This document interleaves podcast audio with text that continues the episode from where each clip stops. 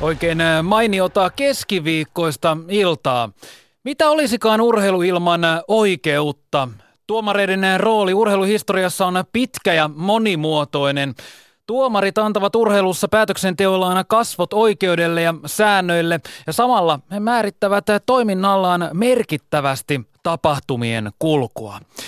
Välillä nämä tuomarit saavat toiminnalleen laajalti kiitosta, mutta liiankin usein heidän tehtävänään on toimia yleisön sylkykuppina. Mikä ihme saa ihmisen ryhtymään vapaaehtoisesti tuomariksi, vaikka työnkuva on monelle ennalta tuttu juttu. Tänään Yle Puheen urheiluillassa pääsevätkin tällä kertaa ääneen entiset ja nykyiset tuomarit. Studion on saapunut kova kolmikko, jääkiekko-erotuomari Jenni Heikkinen, Palloliiton tuore erotuomaripäällikkö Jouni Hyytiä sekä kansainvälisen luisteluliiton kansainvälisten tuomareiden kouluttaja herra yliherra Mika Saarelainen. Taustaa hiukan meidän vieraista. Jenni Heikkinen on tuomaroinut lähes kymmenen vuoden ajan jääkiekon parissa. Heikkinen on ollut meille kaikille tuttu näky tuomarina varsin monissa arvoturnauksissa. Päätuomarina ja aina linjatuomarinakin työskentelevä Heikkinen on kerännyt lukuisesti kokemusta niin naisten kuin miestenkin peleistä.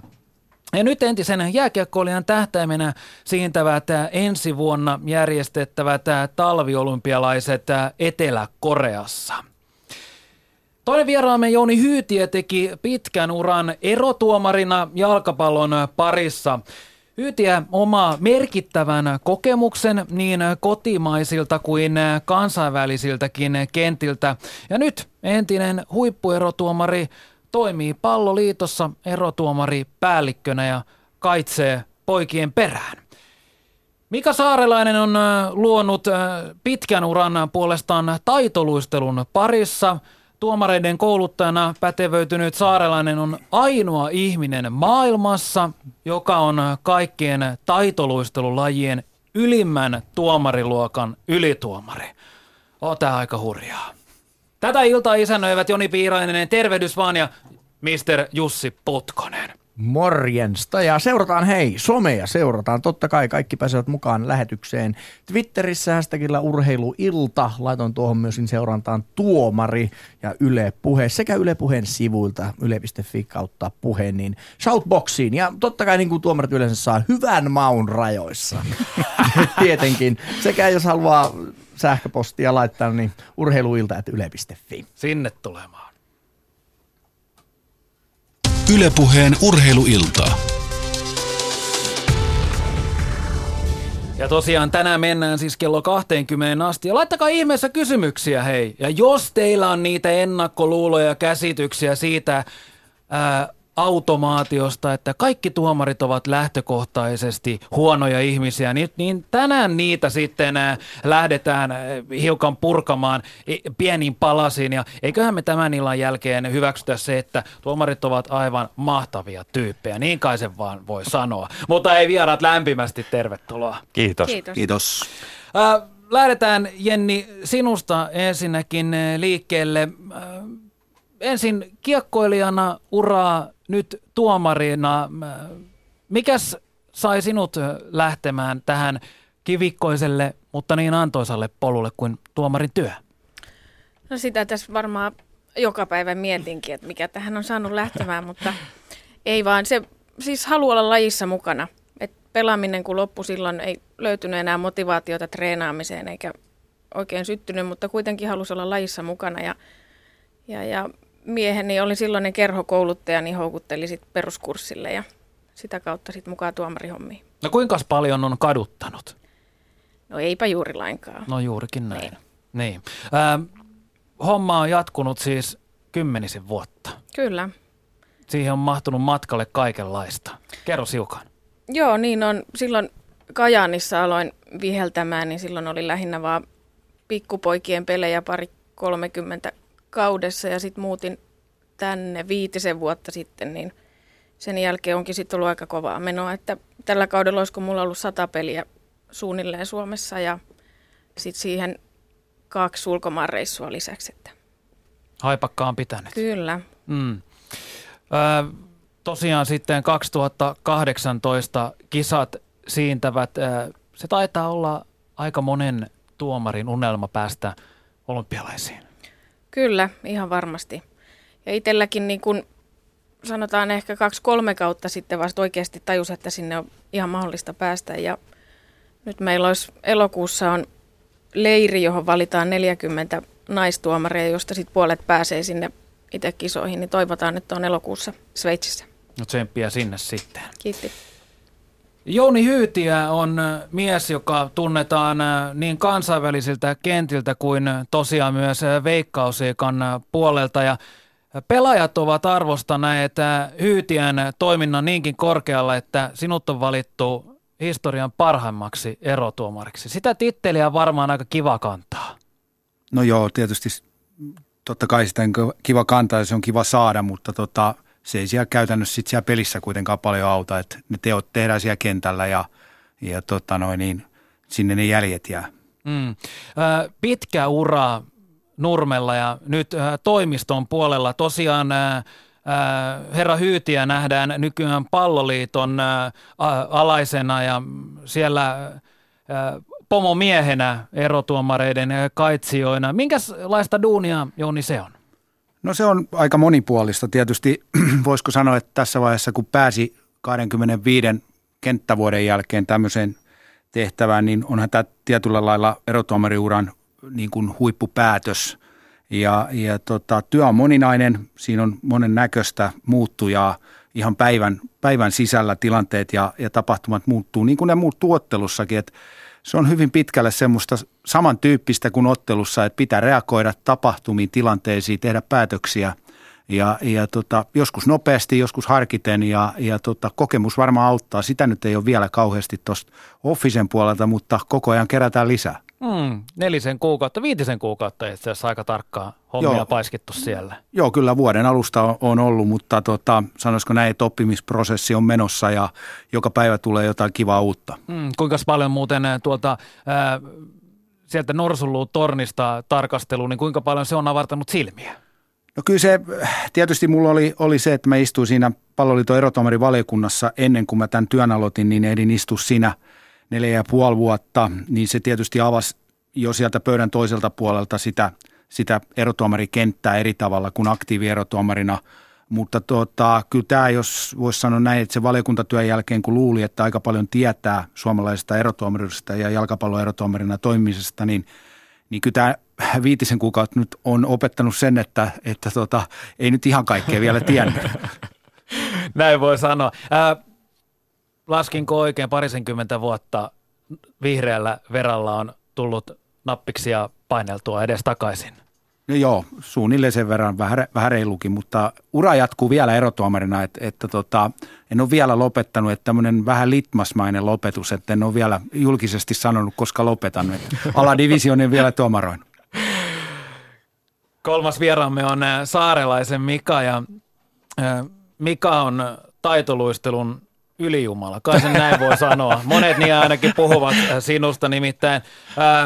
Mikalla titteleitä löytyy ja on jokaisen niistä ansainnut kyllä ehdottomalla menestysreseptillä, nimittäin kovalla työllä, intohimolla. Se kai taitaa olla sinun salaisuus sen suhteen, että tällä hetkellä olet tosiaan se ainoa ihminen maailmassa, joka on kaikkien taitoluistelun lajien ylimmän tuomariluokan ylituomari.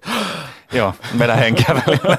No ei nyt ehkä ylijumalaksi sanota, että mähän on siis ollut kolmekymmentäneljä vuotta tuomarina ja, ja kolmekymmentäneljä vuotta mä olen ollut väärässä käytännössä aina, koska voittajahan tykkää tietysti tuomareista ja sitten kaikki muiden, kaikkien muiden mielestä niin tuomari on väärässä. Noin niin kuin hieman mustavalkoisesti kärjestää, mutta joo, kovaa työtä se on vaatinut ja, ja, ja tietysti ihan rehellisesti sanottuna myöskin paljon uhrauksia mm. yksityiselämän puolella. Mm. Ja niihin tullaan tänään varmasti moneltakin kantilta mukaan. Tuomarin työ on, se on tosi kovaa. Tuossa ennen lähetyksen alkua puhuttiin siitä, että Jenni ja Jouni ovat erotuomareita. Jouni ei ole vielä virallisesti ilmoittanut uransa lopettamista, mutta toistaiseksi vielä litmasen lailla jatkaa uransa. Ähm, mutta sinä, Mika, sinä et varsinaisesti ole erotuomari, mutta sinä olet tuomari. No niin, minä olen se yksi niistä, joka päättää, kuka voittaa. Mm. Et mä olen siis periaatteessa taitoluistelukilpailussa yksi yleisön jäsenistä yleisölle esiintyvässä lajissa, niin, niin, mutta mulla on hieman enemmän valtaa kuin yleisöllä. Mm. Mä olen yksi niistä, joka siis vali- ei valitse voittajaa, mutta päättää sen esityksen perusteella, kuka oli paras. Mitä sä voit vielä saavuttaa sun uralta? niin ne olympialaiset. Niin. Ne, mulla meni nyt tulevat olympialaiset vähän sivusuun, kun uusi sääntömuutos tuli viime kesänä kansainvälisen liiton kongressissa. Ja, ja tuota, Helsingissähän oli juuri taitoluistelun maailmanmestaruuskilpailut ja mun piti olla siellä ylituomarina jäätanssissa. Mm. Kotikisoissa olisi ollut kiva olla. Mutta tuota, sääntömuutos, kun istun teknisessä komiteassa toisessa lajissa, eli muodostamaluistelussa, niin ei se sitten ollut sallittua enää. Ja saman tien meni nyt sitten sivusuun myöskin olympialaiset, mutta ei se mitään, niitä on tulossa uusia. Viiden vuoden kuluttua mä en vielä ole liian vanha, mulla on vielä vuosia jäljellä. Ystävät, hei, lämpimästi tervetuloa. Kiitos, kiitos. Kiitos. Yle Puheen urheiluilta. Täällä jatketaan Tuomari illassa Yle Puheella aina kello kahteenkymmeneen asti. Illan isäntänä toimii äh, Joni Piirainen sekä Jussi Putkonen ja vedellään äh, täältä kysymyksiä sitä mukaan, kun äh, tuonne Twitterin tai joko sähköpostin tai sitten ihan perinteisen Southboxin kautta tipahtelee. Jussi, löytyykö vielä yhtään äh, terävää äh, kysymystä meidän vieraille? Ei löydy vielä Twitterin kautta, mutta minä voisin esittää sellaisen nyt tässä heti kärkeen. Mitä arvoisat vieraat olette tästä tuomarikohusta, joka tulee M M-kisoissa, josta, jossa Mark Lemeli oli kuulemma sanonut tämän englanninkielisen fuck you Suomen leijona kapteenille Lasse Kukkoselle, kun siinä kai vähän kyseltiin näiden rangaistusten perään. Ja tästähän nyt mieli on pahoitettu ja, ja, ja tuomari, tuomari ihmiset sitä par, parrat pärisevät ympäri. Niin mit, mitä, mitä mieltä olette? Aloitetaan Jennistä vaikka. Niin, no tietysti monestihan se menee niin, että sitä saa mitä tilaa. Et en tiedä, miten Kukkonen on sitten itse mennyt siihen tilanteeseen ja mitä sitten tuomari on oikeasti vastannut, mutta kyllä sitten niin kun itse jäällä yrittää aina muistaa, että pitäisi pitää vaikka kuinka kuumottaisi, niin suun kurissa ja koittaa olla asiallinen pelaajille. Mitäs Jouni? No, mä oon kyllä komppaan Jenniä tässä, että, että tota, kun ei tiedetä tarkalleen, mitä Lasse on sanonut alkusanoiksi, Ja, ja on voinut saada sitten kysymyksensä samankaltaisen vastauksen hyvinkin mahdollista, mutta se on juuri noin kuin Jenni sanoi, että, että kyllä se keskustelun tulee olla asiallise, asiallisella tasolla ja käyttää asiallista kieltä, että se on lähtökohta kaikelle. Mm. No mä sanoisin, että, että siitähän ei olisi tullut otsikkoa, mitä leijona kapteeni sanoo, vaikka hän olisi käyttänyt samaa, mutta siitä tulee otsikko, kun tuomari käyttää sitä. Tässä on musta ero. Toinen on arvostettu ihminen ja toinen on, mm, te tiedätte, tuomari. Mm. Mä haluan Et... viedä, niin, niin. Siis kaikissa yksinkertaisesti, eikö tämä ole hirvittävä epäreilu, hei? Eikö tämä ole epäreilu teitä kohtaan? Siis ajatelkaa nyt tota, äh, samalla tavalla tekin teette duunia siellä työssään, se on teille työtä, te annatte sinne omaa, omaa aikaanne, yritätte koko ajan parhaanne, äh, mutta ikään kuin vaikka on yhteiset säännöt, pelisäännöt, mutta kuitenkin koskee tietyllä tapaa vaan sitä toista osapuolta. Eikö tässä ole tietynlainen ristiriita? Mitä te ajattelette tästä? No, mä sanoisin näin, että olisikohan tämä Lasse Kukkosen keissi noussut näin voimakkaasti, jos Suomi olisi voittanut viisi kaksi? Hyvä kysymys. Ei, sanon minä tästä vierestä. Tämä on vaan tämmöinen totemus. Entisenä uutistoimittajana ei olisi noussut. niin, yli vähän se paksana, niin se on vahva. Se on vahva. Ei kai siitä pääse yhtään mihinkään. Hei, aletaan pureutua tähän itse teemaan ja aiheeseen. Paljon puhutaan siitä, että mitä se tuomarointi oikeastaan on. Mitä te ajattelette teidän roolistaan tuolla kentällä, yleisellä tasolla kentällä? Mikä, miten te koette oman roolinne? No, jos mä nyt sanon ensin tässä tämän taitopuolen edustajana, että siis mun roolini ö, tuomarina on olla siellä, ö, koska sitä kilpailua ei olisi ilman tuomareita. On tavallaan pyhä kolminaisuus, on siis mun, mun lajin tapauksessa on siis luistelija tai siis kilpailija, sitten on valmentaja ja sitten on tuomari. Hmm. Ilman tämän, tämän kolmikon, jos yhden jalan ottaa pois, niin ei olisi kilpalajia, ei olisi olemassa objektiivista silmää, joka katsoo. Meillä taitoluistelussahan siis valmentajat eivät voi tuomaroida. Ja päinvastoin mä en voi valmentaa, vaikka ehkä haluaisinkin joskus. Mutta tota, meillä on niin kuin hyvin tiukka raja siinä, että, että valmentajat ovat niitä, jotka tekevät sitä työkseen. Ja tämä on meille harrastus, että mullehan ei siis makseta tästä duunista mitään. Mm. Okei, matkat joo ja ylläpito joo ja ruuat nyt sentään, mutta, mutta ei siis niin kuin nyt muissa lajeissa. Että kateellisena katson esimerkiksi tässä kollegojen naapurissa. En tiedä millaisia summia saatte näistä kisoista, mutta että olen ymmärtänyt, että siis jalkapallossa ja jääkiekossa, kun mennään ihan huipputasolle M M-kisoihin ja näihin, niin, niin summat on ihan kuitenkin mukavia. Että se on tavallaan duuni, mutta että, että meidän ammatissani koen, että olen se objektiivinen silmä, joka päättää yhtenä tuomariston jäsenenä, kuka on paras sääntöjen puitteissa. Mm. Mitä ajattelee entinen huippueurotuomari ja Palloliiton nykyinen eurotuomaripäällikkö Jouni Hyytiä?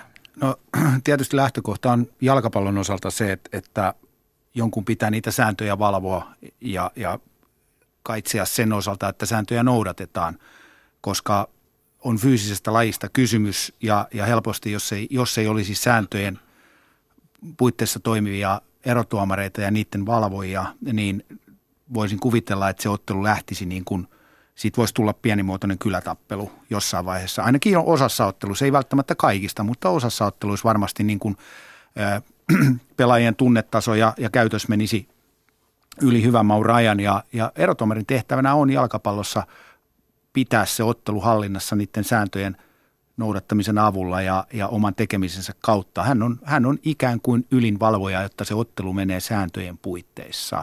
Niin kuin Mikakin tuossa totesi, että, että erotuomaria tarvitaan. Se, sitä ei tietenkään aina mielletä niin mukavaksi henkilöksi, koska se noudattaa sääntöjä tai valvoo, että sääntöjä noudatetaan. Ja jollekin ihmiselle tai joukkueelle tai, tai jos, joskus jopa katsojille vanhemmille, vanhemmille on vaikea ymmärtää sitä, että miksi toimitaan näin. Mutta erotuomarit toimii sääntöjen puitteissa ja johtaa ottelua sääntöjen puitteissa. Ja joskus se on vaikea ymmärtää sivullisen, että miksi näin toimitaan. Mutta tämä on lähtökohta tähän toimintaan. Jenni Heikkinen, sinä olet tuomarannut tosiaan se kymmenisen vuotta ja nähnyt jääkiekon parissa niin tyttöjen, poikien, naisten kuin miestenkin tasot. Onko se tuomarointi oikeastaan juuri näitä ajatuksia, joita Mika ja Jouni tässä ansiokkaasti juuri kertoivat? Kyllä, just näin. Että jääkiekossa niin kun turvallisuus on yksi sellainen, mistä tuomarit tavallaan pitää huolen jäällä. Totta kai ei me tuomarit ei yhden ainutta taklausta aja päähän eikä selkään, että kyllä ne on ne pelaajat, jotka sen tekee, mutta sitten kun tuomarilla on se peli hanskassa, niin ehkä ne ylilyönnitkin sitten vähenee. Ja just se, että peli on reilu molemmille ja tasapuolinen ja kummallakin on samanlainen mahdollisuus tehdä parhaansa jäällä, niin sitä vartenhan me ollaan siellä. Mm. Äh, ero, Suomen erotuomariliiton varapuheenjohtaja aikanaan Seppo Soini tota, käytti tällaista nimitystä, kun että erotuomarin pätee myös tuomaroimiseenkin, niin erotuomarin tehtävä on henkilöstöjohtamista. Yle- Yleisönkö? Jos, jos hallitset ihmisiä oikein, he uskovat sinuun ja silloin sinun on helpompi toimia. Tämä on, tämä on jollain tavalla aika hyvinkin jopa sanottu tietyllä tapaa. Mitä te ajattelette, Jouni? No kun tunnen Sepon, niin tämä slogan on tietyllä tavalla aika tuttu, koska hän on toiminut jalkapallon ja koripallon parissa hyvin pitkään ja, ja tota, kouluttajana ja tarkkailijana ja nykyään jalkapallossa toimii delegaattina. Se on hyvinkin näin, mitä Seppo sanoi, se on henkilöstöjohtamista välillä. Mun on pakko sanoa, se tuntuu myöskin lasten kasvatukselta. Eli, eli tota, siinä on nämä kaksi elementtiä. No, tapahtumiin tai kommentteihin tai käytettyihin Ko- sanoihin jopa joskus. Niin, niin, tota, se, on, se on sekä henkilöstöjohtamista, se on ihmisten kanssa kommunikointia, toimeentuloa, mutta se on välillä myös kasvatusta ja, ja kasvattamista. Mm. Kaitsemista. Se nyt tulee...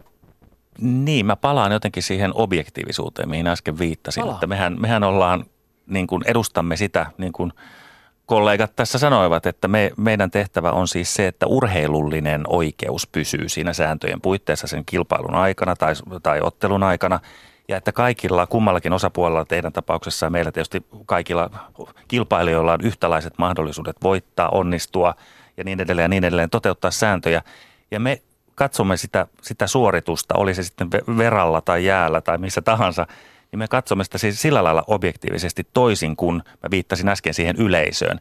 Niin siellä on se tunne mukana, jo, jonkinlainen sidos siihen, miksi ollaan katsomossa. Ollaan jommankumman puolella esimerkiksi teidän lajeissa tai kannatetaan meillä jotain luistelijaa, niin siitä häviää se objektiivisuus. Ja siellä tarvitaan ihminen, joka katsoo sitä niin sanotusti, mulla ei ole kilpailussa omaa suosikkia, vaan mä katson sitä sääntöjen puitteissa ja se paras voittaa, tuli se mistä maasta tahansa, oli se kuka tahansa. Sillä ei mulle oikeasti mitään väliä. Hmm. Tässä... Mä haluan, että se paras oikeasti voittaa. Niin, niin siis tuomarit varmasti ovat niin kuin, että säännöt ovat keskiössä, mutta täältä, täällä esimerkiksi Pasi Roimela kysyy, että erotuomarit määritelkää vähän aihetta harmaa alue. Tässähän, tästähän tulee sitten katsojien se viha, että oliko, oliko tuo nyt semmoinen tilanne, että tuleeko tuosta pilkku tai oliko se semmoinen tilanne, kuinka monta pistettä tuosta, oliko siellä joku väärä asento hypyssä tai näin poispäin, niin määritelkää, mikä on harmaa alue? No sääntökirjahan tietysti on kaikkien luettavissa jääkiekossa netissä ja tuomaritkin sen on lukenut ja ehkä joskus joku pelaaja on saattanut nähdä ja valmentaja vilkaistakin, mutta, mutta kyllähän se on tosiasia, että jos sä tuomarina vihellät joka ikisen tilanteen sen sääntökirjan mukaan, mm. joka ikinen kamppi, joka sääntökirjassa on annettu sille tietty määritelmä, vihellät ne, niin kyllä se peli kärsii siitä. Sitten siellä istuu koko ajan joku jäähyllä ja pelataan alivoimaa ja ylivoimaa. Että tavallaan se harmaa alue on sellaista, että tuomarin täytyy tulkita niitä tilanteita ja mitkä niistä jäähyistä sopii siihen tiettyyn peliin. Jotkut toiset pelit on sellaisia, että sieltä täytyy ottaa ne kaikki kampit, ettei tule sitten niitä ylilyöntejä. Ja joskus taas pelaajat haluaa pelata, niin silloin voi ehkä jättää antamatta jotain pienempiä, tai siis ottamatta pienempiä tilanteita. Et ehkä tämä on se harmaa alue, jota sitten kaikki katsojat ei välttämättä ymmärrä, jotka on lukeneet sitä sääntökirjaa ja nähneet, että joskus jossain pelissä on annettu siitä, mutta tässä pelissä ei nyt annetakaan, niin se on sitä harmaalla alueella liikkumista. Eli Jenni Heikkinen voi näin siis äh, sanoa, että äh, peliä pitää koko aika tulkita. Kyllä. Tai itse asiassa sääntöjä pitää tai tulkita. Tai sääntöjä pitää mm-hmm. tulkia ja, ja ennen kaikkea soveltaa äh, Palloliiton erotuomaripäällikkö Jouni Hyytiä. No se on, on jännä. Tai hyvä sana, mitä Jenni sanoi ja Mika, Mika eli soveltaa ja, ja suhteuttaa siihen pelin tapahtumiin. Se on juuri näin. Ö, viime vuonna ö, jalkapallon säännöt merkittävästi muuttuivat. Tuli, tuli yhdeksänkymmentäneljä muutosta vanhaan, vanhaan sääntökirjaan ja, ja okei, osa on pienempiä ja, ja enemmän detaljeja kuin toiset, mutta, mutta tota, ö, yksi isoin ja oikeastaan varmaan merkittävinkin muutos, joka mainitaan nykyään sääntökirjassa, on se, että erotuomarin tulee soveltaa sääntöjä ja hänellä annetaan tähän mahdollisuus. Ja silloin me ollaan tässä kysymyksen mukaisessa tilanteessa, miten sä pystyt soveltamaan, miten sä pystyt olemaan ja tulkitsemaan sillä harmalla alueella, mitä tuomitset, mitä vihellät, mitä jätät viheltämättä. Ja se on osa sitä pelin lukemista, sitä erotuomarina olemista, oppimista ja osaamista ennen kaikkea. Ja kun sä osaat sen toimintasi suhteuttaa siihen pelin tapahtumiin, niin kuin Jenni sanoi, niin sitten siitä tulee hyvä kokonaispaketti. Koskaanhan sääntöjä ei voi kirjoittaa mustavalkoisesti. On tietysti tiettyjä, ö, jos mitataan jossain urheilulajissa siis sekunteja, sekunnin sadasosia tai senttimetrejä tai niiden murtoosia, niin nehän on absoluuttisia arvoja. Ja niitä, niitä ei tavallaan voi, voi millään rikkoa. Mutta heti kun lajissa, kun lajissa on, on sääntöjä, jossa on väkisinkin tulkinnan varaa.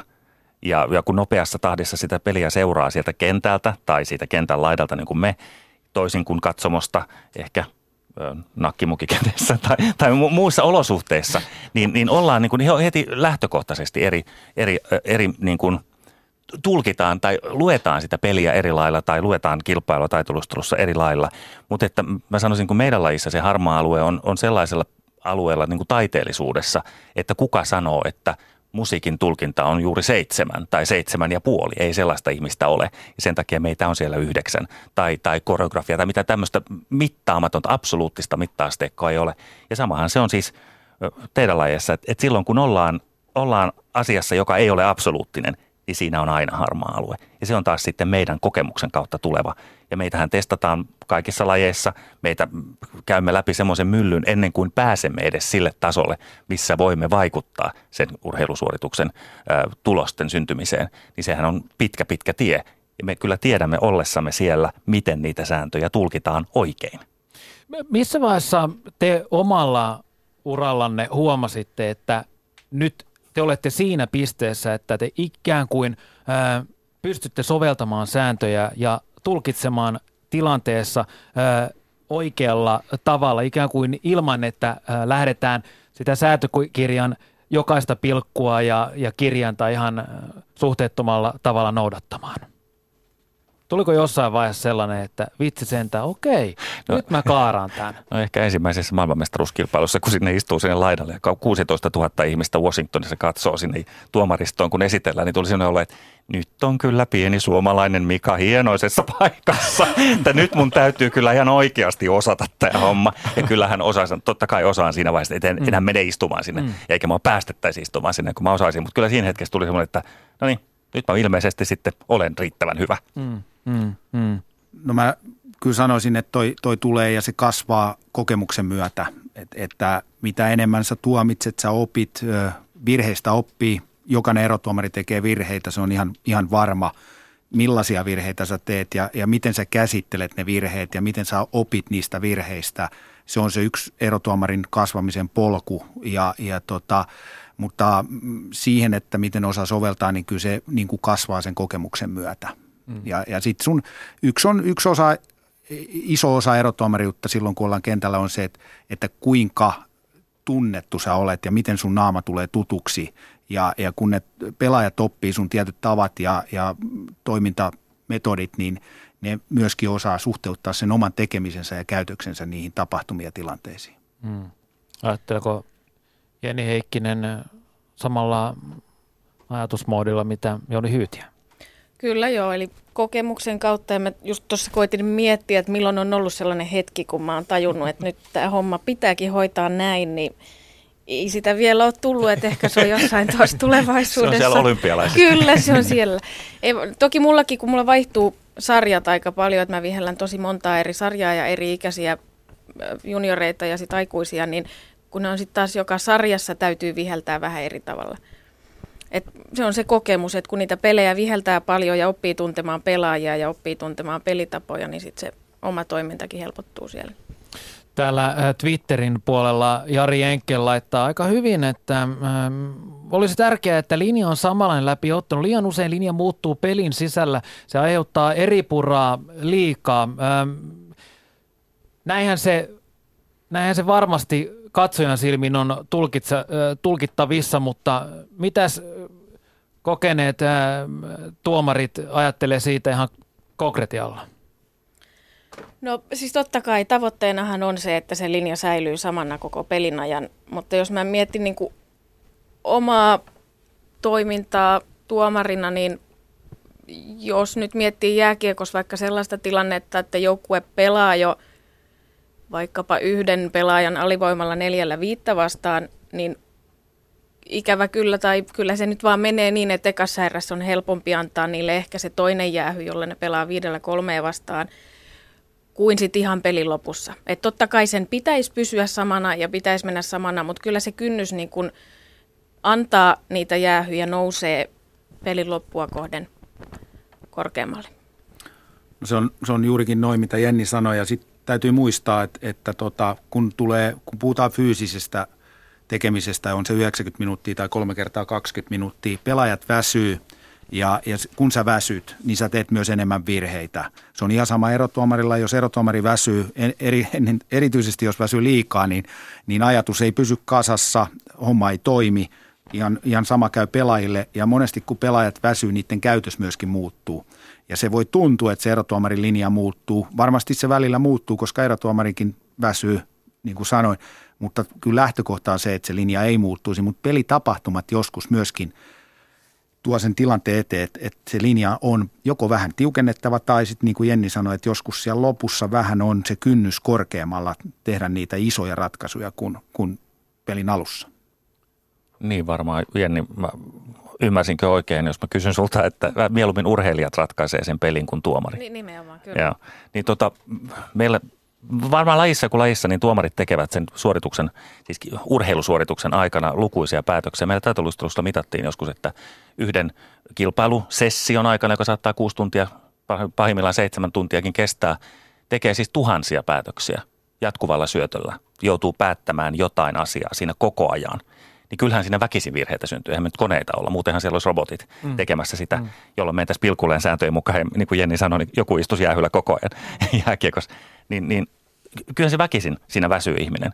Ja niin kuin sanoit, niin, niin kyllähän ne pelaajatkin väsyy te, teidän pelissä, niin, niin on siis, siis inhimillistähän tämä homma on. Kyllä mekin ihmisiä ollaan, mm, mm, eikä sitä mm, tahallaan kukaan mm, tee. Mm, mm. Minkälainen äh, ikään kuin virke, virhemarginaali on, äh, Mika, sinun työssäsi, kun painoarvo on tuomaroimisessa hiukan erilaisissa asioissa kuin esimerkiksi äh, Jounilla aikanaan jalkapallossa ja äh, sitten taas Jennillä jääkiekossa? No, taitoluissa tuossa, niin kuin mä sanoin, niitä päätöksiä tekee sen yhden kilpailusuorituksen aikana, joka kestää siis maksimissaan neljä ja puoli minuuttia, niin siinä tekee siis jokaisen hypyn aikana päätöksen, paljonko siitä antaa pistettä, ja sitten tekee koko sen ohjelman ajan, seuraa sitä nimenomaan sitä taito- taiteellista puolta. Et siinä siis joutuu, joutuu niin kuin käyttämään eri aivolohkoja eri päätöksiin koko ajan. Et mä huomaan jonkun tuommoisen pisimmän session, mitä mä olen ollut tuomarina, niin on ollut naisten lyhyt ohjelmakilpailu, maailmanmestaruuskilpailussa, siellä oli viisikymmentäkuusi osallistujaa. Ja se kesti siis kahdeksan ja jotain tuntia. Ja siis tunnustan, että suoraan baariin, noin niin kuin lähtökohtaisesti sen kisan jälkeen. No ainakin ajatuksellisesti, mutta kyllä sen jälkeen on siis, koska joutuu keskittymään niin valtavasti, ihan toisella tavalla kuin katsoja. Mm. Oli se sitten T V:n ääressä tai ei me päästä sinne jääkaapille välillä. Oli sitten peli mikä tahansa tai, tai kilpailusuoritus mikä tahansa, vaan me joudutaan olemaan keskittyneenä ihan koko sen suorituksen ajan. Ja se, se on oikeasti sellaista, johon, johon kasvaa, johon kehittyy, mutta niin kuin sanottu, meidän kaikkien suulla tässä, että virheitä sattuu kaikille, totta kai. Täällä Yle Puheen taajuudella vietetään aina tuonne kello kahteenkymmeneen asti erotuomari, tai oikeastaan nyt pikemminkin voi sanoa tuomari-iltaa. Ja tänään siis keskustellaan siitä, että ää, kai se johtokysymys tänään on, että kuka hullu viitsii lähteä ää, tuomaroimaan. Nimittäin kun kuuntelee ää, teidänkin kokemuksia jo tuossa aikaisemmin ää, tänään ää, alkuillan aikana, niin hurjaahan ne ovat. Ja niihin, niitä hyvät kuulijat pääsette varmasti ää, nauttimaan tänään vielä monen monta kertaa. Tätä iltaa isännöivät Joni Piirainen ja Jussi Putkonen. Yle Puheen urheiluilta. Otetaanko Joni tuossa yksi kysymys heti? Otetaan, tuolta. Ehdottomasti. Yle piste fi kautta puhe. Täällä kysytään, että sammunut tahti. Mitä tuomarille saa huutaa katsomusta, koska kuppi menee nurin? Kukaan ei sano mitään. Tota, mä oon vain pisimpään ehkä tuomarina olleena niin, ja vanhimpana huoneessa niin sanoa, että tota, no ihan kaikkea ei nyt voi huutaa. Kuten sanottua, niin, niin urheilu lähtökohtaisesti on kuitenkin viihdettä ja vain urheilua. Se ei ole elämää suurempi asia. Se tulisi kaikkeen muistaa ja tunteet nousee pintaan niin kuin urheilussa kuuluukin. Ilman sitä faniutta ja ilman sitä tunnepitoista ää, paikallaoloa ei olisi urheilua olemassa. Mutta kyllä nyt joku roti nyt sentään siinä puheessa, että tämä, mikä se fuck you nyt oli. En mä tiedä, en mä siitä nyt vielä ihan hirveästi lotkauttaisi korvaani, mutta kyllä mä niin kuin tappouhkaus on, menee jo sitten sen niin kuin yli. Niin sellainenkin on kuultu. Niin tota, kyllä mä sitten mietin, että hei, oikeasti aikuinen ihminen. Kerro Mika, kerro Mika siitä. No ei siis tekstiviesti puhelimeen, jossa luki näin, että, että tuota noin, kiltit tuomarit pääsevät taivaaseen. Oletko sinä jo varannut omaa paikkasi? Mitä sä tuota, ajattelit no mä, siitä? Kyllä mä hetken pysähdyin silloin. Mä mietin, että, että no joo, että mä teen tätä siis vapaaehtoisesti. Mä olen uhrannut tälle kolmenkymmenenneljän vuoden aikana kaikki talvilomani il, lähes ilmaiseksi. Niin en mä kyllä ole niin kuin ihan ansainnut tätä. Ja, ja sitten se sattui tulemaan vielä ennen ö, kilpailun palkintojen jakoa. Niin mä sitten tein semmoisen ratkaisun. Mulla oli jäähalli täynnä ihmisiä siis katsomossa. Tämä oli Suomessa siis mm. kansallinen S M-tason kilpailu. Mm. Ja tota, menin jakamaan palkintoja sinne jäälle. Luistelijat seisoo siellä. Niin mä sanoin, että ennen kuin nyt tapahtuu yhtään mitään, niin saaks mä mikrofonin. Sitten mä pidin semmoisen lyhyen puheen ja mä sanoin, että tämä on täysin asiatonta. Luin sen kerroa, mitä on tapahtunut. Siellä olisi silloin voinut kuulla siis nuppineulan putoamaan siellä jäähallissa. Sitten mä sanoin, että me kaikki ollaan kuitenkin samalla puolella. Me rakastetaan urheilua ja toivon, että kunnioitus säilyy molemmin puolin.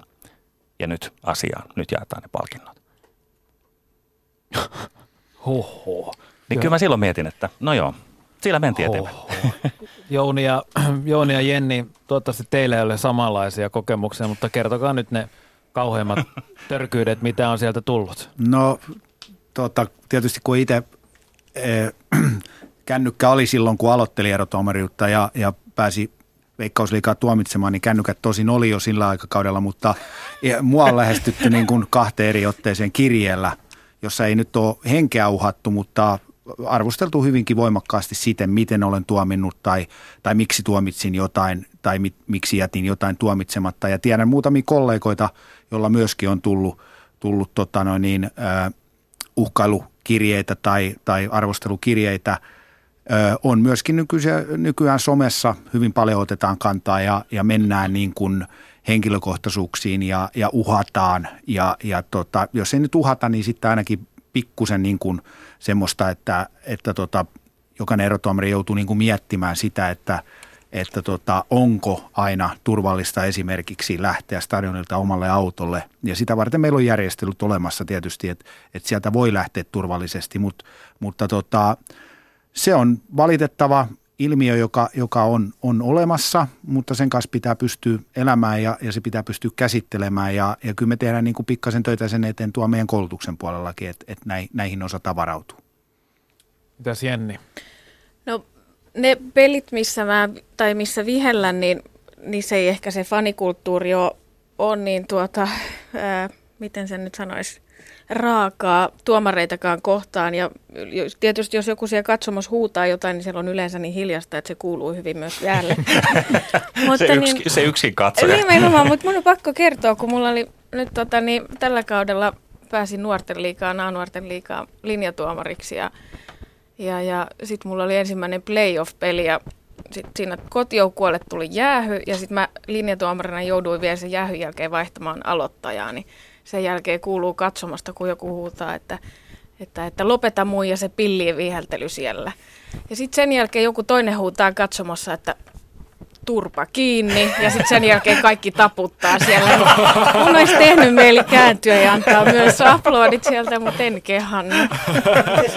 Mites Jenni, eikö noissa junnupeleissä joskus ne vanhemmat voi olla kaikkein pahimpia noista rääkyistä? No niitä kyllä, kyllä riittää joo ja sitten joskus on käyty myös keskusteluita siitä, mutta kyllä niin kuin musta jotenkin tuntuu, että mä oon päässyt kuitenkin aika vähällä.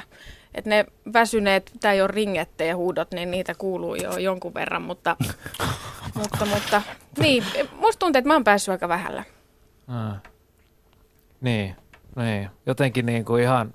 Haluaako Mika jatkaa? Ei, mä, mä meinasin, hämmentää mä, niin mä, paljon. Mä meidän siis, siis korostan, että äskeinen mainitsemani tekstiviesti on kuitenkin yksittäistapaus, mutta kyllä, mm. kyllä niitä sitten aina välillä tulee meidänkin lajissa, jossa siis perinteisesti ihan taitoluistelu kuuluu näihin lajeihin, jossa istutaan minkkimuurissa siellä katsomossa ja juodaan siis korkeintaan sherriä mm. ja tota, aplodeerataan kolme kertaa suoritukselle. Mutta tota, kyllähän tämä on villiintynyt sitten tietysti joukkuelajin muodostamuluistelun tultuessa mukaan, niin, niin, niin kyllähän... Kun ei ole kasvettu niin sanotusti lajikulttuuriin, niin mä nyt sanon, että me sitä seriä siellä juodaan, niin istutaan ne minkkimuurit, mutta tämmöinen kuva on ihmisillä. Niin kyllähän se on, aina kun joukkuelajista on kyse, niin kyllähän se fanius, niin kun, se kumuloituu, koska niitä ihmisiä on siinä joukkueessa niin paljon ja kaikkien äidit ja isät ja isoäidit ja isoisät istuu siellä katsomassa. Niin kyllä, tota, kyllä sieltä aina välillä jotain kuuluu, mutta että kyllä on ollut tilanteita sitten, kun se kysymys tai vastauskysymykset, että milloin kuppi menee nurin. Kyllä se sitten joskus menee. Että kyllä mä olen muodostamaluistelun S M-kisoista heittänyt siis erään isän pihalle kesken kilpailun.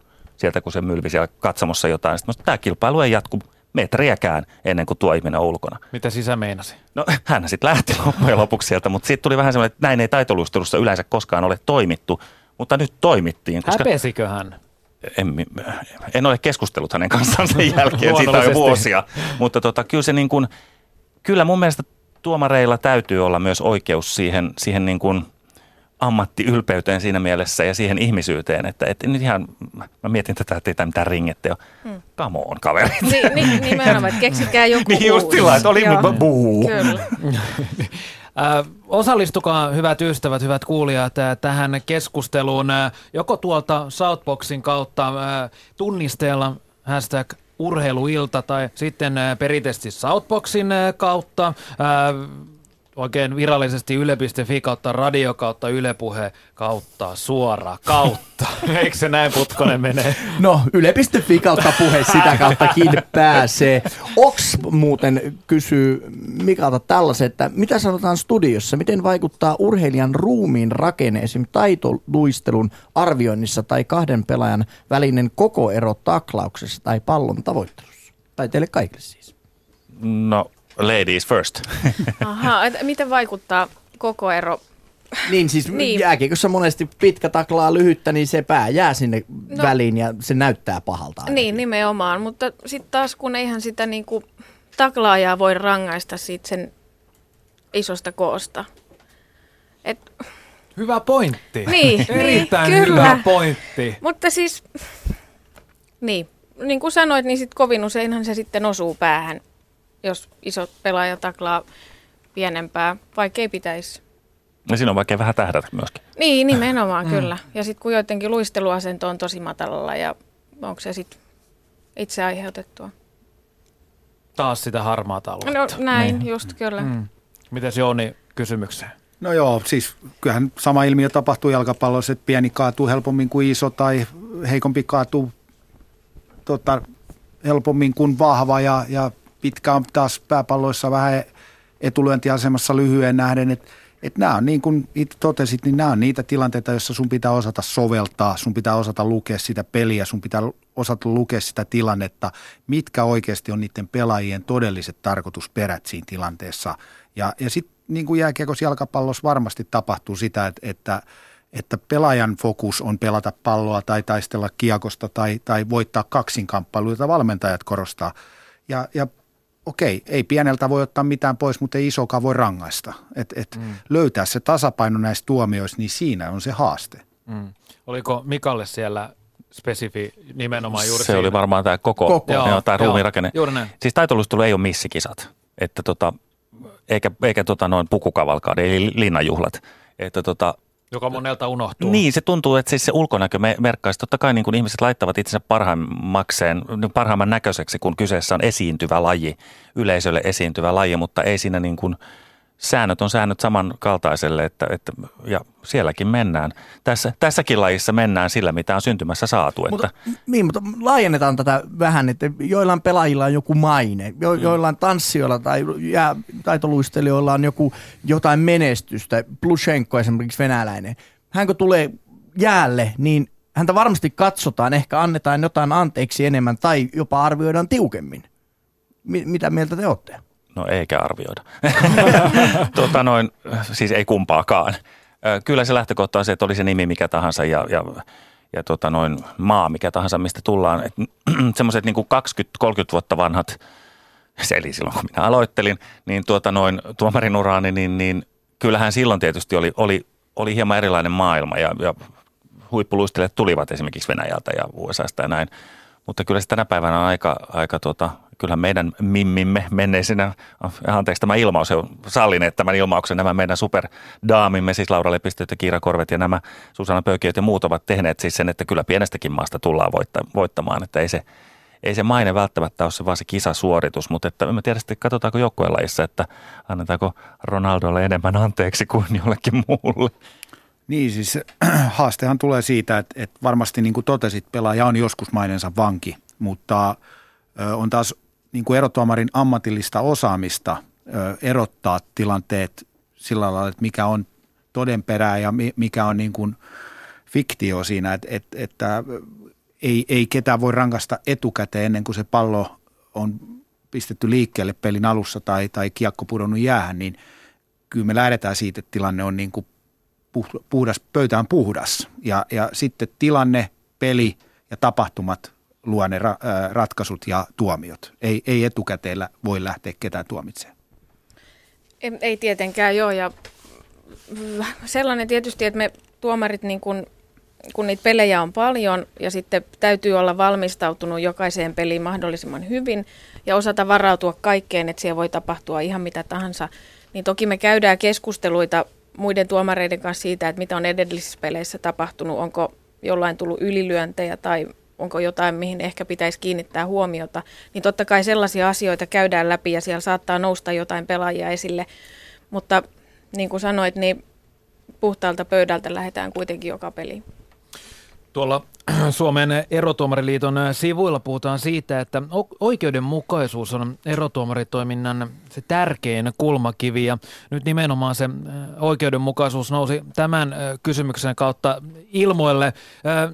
Mitä te ajattelette, mitä teille oikeudenmukaisuus tuomarin näkökulmasta merkitsee? Aloitetaan vaikka siitä Mika Saarelaista. No se on kaiken alku ja kaiken loppukaan runollinen lausunto, mutta jotenkin jos mä en lähtisi oikeudenmukaisuuden kautta ö, arvioimaan kilpailuissa siis tuomarina, niin mä voisin yhtä hyvin jäädä kotiin. Ei se, se on siis ihan ehdoton jollain lailla tuomarin etiikan ja sen, sen minkä takia olen nähnyt näin monta vuotta vo, niin kuin vaivaa tähän lajin eteen on se, että mä haluan olla oikeudenmukainen.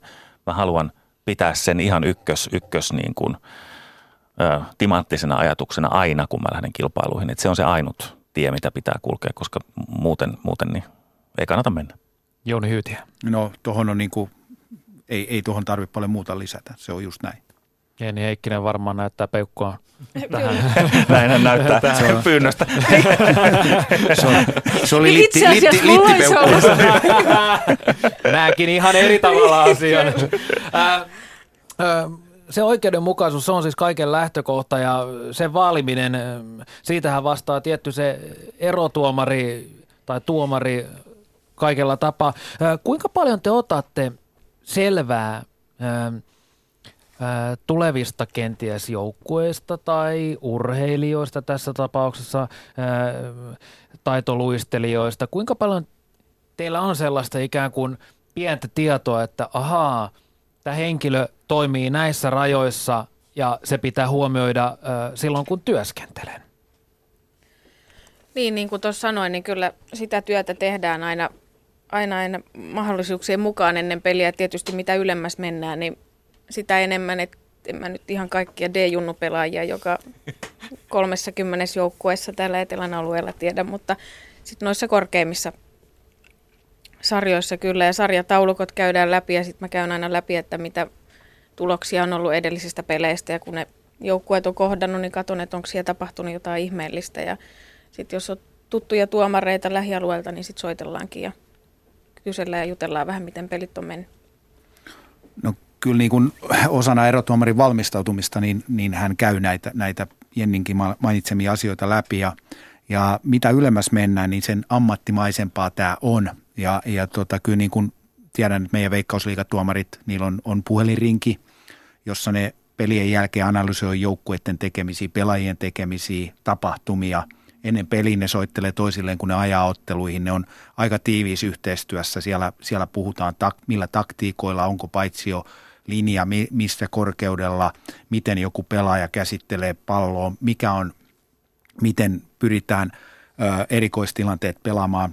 Tuomarit käy hirveästi näitä asioita läpi ja, ja kun mennään tuonne UEFAn peleihin, niin UEFA otti tänä vuonna käyttöön muun muassa sellaisen, että kaikissa näissä playoff-otteluissa, niin UEFA Champions Leagueassa kuin Eurooppa-liigan lohkovaiheen ottelussa, niin UEFA lähettää erotuomarille, joka on kyseisen ottelun määrä, määrätty, niin tämmöisen taktisen paketin ennen ottelua, jossa hän voi katsoa, miten joukkue pelaa kulmapotkut, miten se pelaa jotkut sivuvaparit, et cetera, et cetera, niin että erotuomarin valmistautuminen on mahdollisimman kattavaa siihen otteluun liittyen. Jenni. Niin, huomasin tässä, kun on niin pitkä aika siitä, kun on viimeksi pelissä, että unohtuu asiat. Mutta tota, niin, niin, meillä on siis tuomareilla myös jossain sarjoissa käytössä videojärjestelmä, että siellä on otteluvalvoja pelissä, joka ottaa klippejä ja sitten ne laitetaan semmoiselle alustalle, mihin sitten sen sarjan tuomarit pääsee katsomaan niitä videoita, niin se on meillä kanssa yksi valmistautumis. Mahdollisuus. Mm. Otan kiinni vielä tuohon Jouni Hyytiän mainitsemaan ikään kuin UEFAn päivitettyyn pakettiin, jossa siis asiat on pilkottu oikeastaan pureskeltuna, mutta ää, jos itse ajattelen sitä, että niin kuin Mika sanoi tuossa, että tuomarit teette miljoonia päätöksiä hirvittävän paineen alla.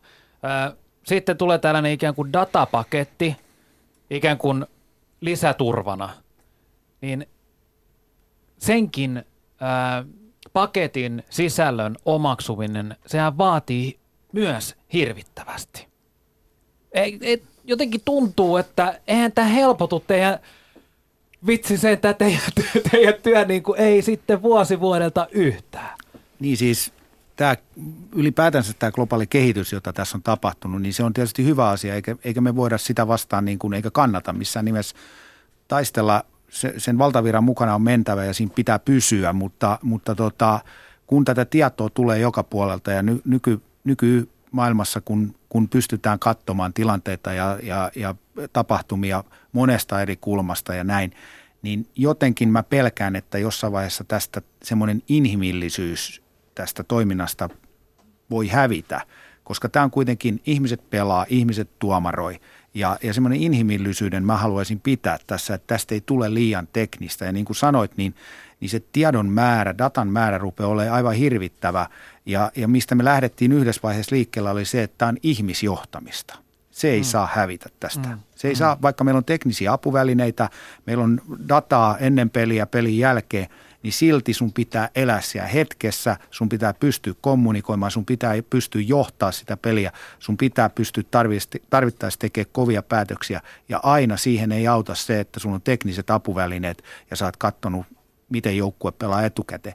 Mutta se on osana sitä ammattimaisuutta ja sitä, että sä et mene semmoisiin pieniin sudenkuoppiin, jotka, jos et sä niitä tee, jotka siellä saattaa olla vaarana. Et, et pidä ne riskit siitä, että sä teet väärän päätöksen mahdollisimman pienenä, niin tämä on tietysti osa sitä. Mm. Aika, aika vahvaa tekstiä äh, Jouni Hyytiältä. Äh, Mika, ajatellaan sinun työtäsi, koostuu ikään kuin viidestä äh, osa-alueesta se tuomarityöskentely, ja ne ovat siis äh, taito, esittäminen, elementtien välisistä äh, siirtymisistä äh, koostuvat asiat ja ohjelman kokoonpanosta ja musiikin tulkinnasta. Viisi vahvaa, tosi tärkeitä elementtiä, mitkä, mitkä on ikään kuin yin ja yang. Niin, ja toihan on vasta puolet, koska tämä on se taiteellinen puoli, mitä juuri luettelit siinä. Että, ja sitten on erikseen nämä tekninen puoli, niin, jossa sitten päätetään, näin. Että miten, miten laatua jossain elementeissä, kuinka hyvä joku hyppy on esimerkiksi ja kuinka vaikea ja niin edelleen. Mutta tota, siinä joutuukin juuri, niin kuin mä aikaisemmin sanoin, että, että joutuu käyttämään vähän eri aivolohkoja välillä ja, ja sitten, sitten tota noin, mutta t- siis tässä on se ero tietysti meidän lajeissa on se, että te teette, kollegani, teette tota noin, ö, tiimityötä siellä pelissä ja me taas työskentelemme nimenomaan emme tiimissä, vaan yksin. Me emme voi tehdä kollegan kanssa siinä vieressä istuvan. Me teemme itsenäisiä päätöksiä ja meillä se tuomaristo syntyy, se yhdeksän tuomarin päätös syntyy tällaisesta yhdeksän individin tekemistä päätöksistä. Et siinä on pikkasen ero, että mä oon, mä oon vähän kateellinen teille siitä, että teillä on kaverit siinä tukena ja siellä mä istun yksin ja painelen nappeja ruudulla ja päättelen, että näin ne säännöt menee ja katsotaan mikä lopputulos on, että olenko mä samaa mieltä kuin kollegat. Koska meitähän aika monet vertaa siihen, että katon nyt tuota Suomen tuomaria, totta kai se tykkäsi niin kuin tosta ja näin. Ja, ja nyt se on jälleen helpompaa, koska tuomarit ovat, meillähän oli anonymiteetti tässä uuden järjestelmän tullessa reilu kymmenen vuotta sitten isoissa kilpailussa juuri sen takia, että suojeltiin, niin kuin, että ettei pystytä yhtä tuomaria sieltä tavallaan syyttämään, kun se ei ole yhden tuomarin päätös, vaan se on tuomariston. Niin tota, mutta nämä tuotiin takaisin varmaan median toivomuksesta ja yleisöhän haluaa äh, uhreja. Mm. Niin tuntuu välillä, että on semmoinen, palataan sellaisen Kolosseumin aikakaudelle, että ne tiikerit, tiikerit niin, ja leijonat, le, niin, joo, joo niin, juuri näin, niin. Tiikerit ja leijonat estradille, sitten katsotaan kuka selviää viimeisenä pystyssä ja, ja, ja tota, mä tiedän, tu, kuitenkin urheilun keskiössä pitäisi olla urheilija mm, tai mm, joukkue mm, tai mm. joukkueen, eikä, eikä niin kuin tuomarin työ, mutta se on se helpoin taulu, koska näin on aina menty, mm. Seepralle heiniä, mm. montako kertaa olet niin, kuullut. Kyllä, mä olin unohtanut jotain. Niin huono, mutta niin, yhtä, niin aina, klassikko. Joo, aina yhtä klassikko. Aina toimii, aina toimii. Ää, ää, kuinka paljon, Mika, sä pystyt hyödyntämään tekniikkaa työssäsi?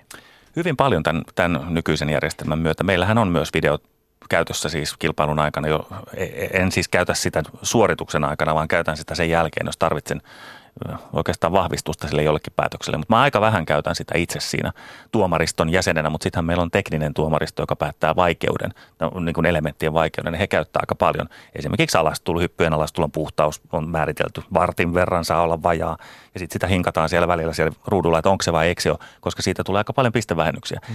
He käyttää sitä aika paljon ja se on todettu hyväksi apuvälineeksi, mutta se ei saa olla se työ, varsinainen työväline. Se työväline on mun silmät mm. ja korvat tietysti, onko, kun musiikki on mukana. Mun on pakko kysyä, onko Mika teidän kaikki päätökset kilpailun jälkeen julkisia, on. ainakin niille urheilijoille? Kyllä. Jokainen urheilija saa siis A neljä, oman nimen, omalla nimellään varustetun A neljä, missä joka ikinen tuomaris, joka ikisen tuomarin tekemä joka ikinen päätös kunkin elementin laadusta plus hänen antamansa nämä viisi taiteellista pistettä, mitä sanoit, ne on jokainen niin kuin yksilöllisesti nähtävissä. Ja se on musta ihan ainutlaatuista parannusta menneisiin vuosiin, jolloin oli tämä kuuluisa kuusi pilkku nolla. Ja ne ovat siis julkisia myöskin kyllä, niin kuin seura- katsojille ja finaille ja toimittajille kaikille. kaikille. Huhhuh.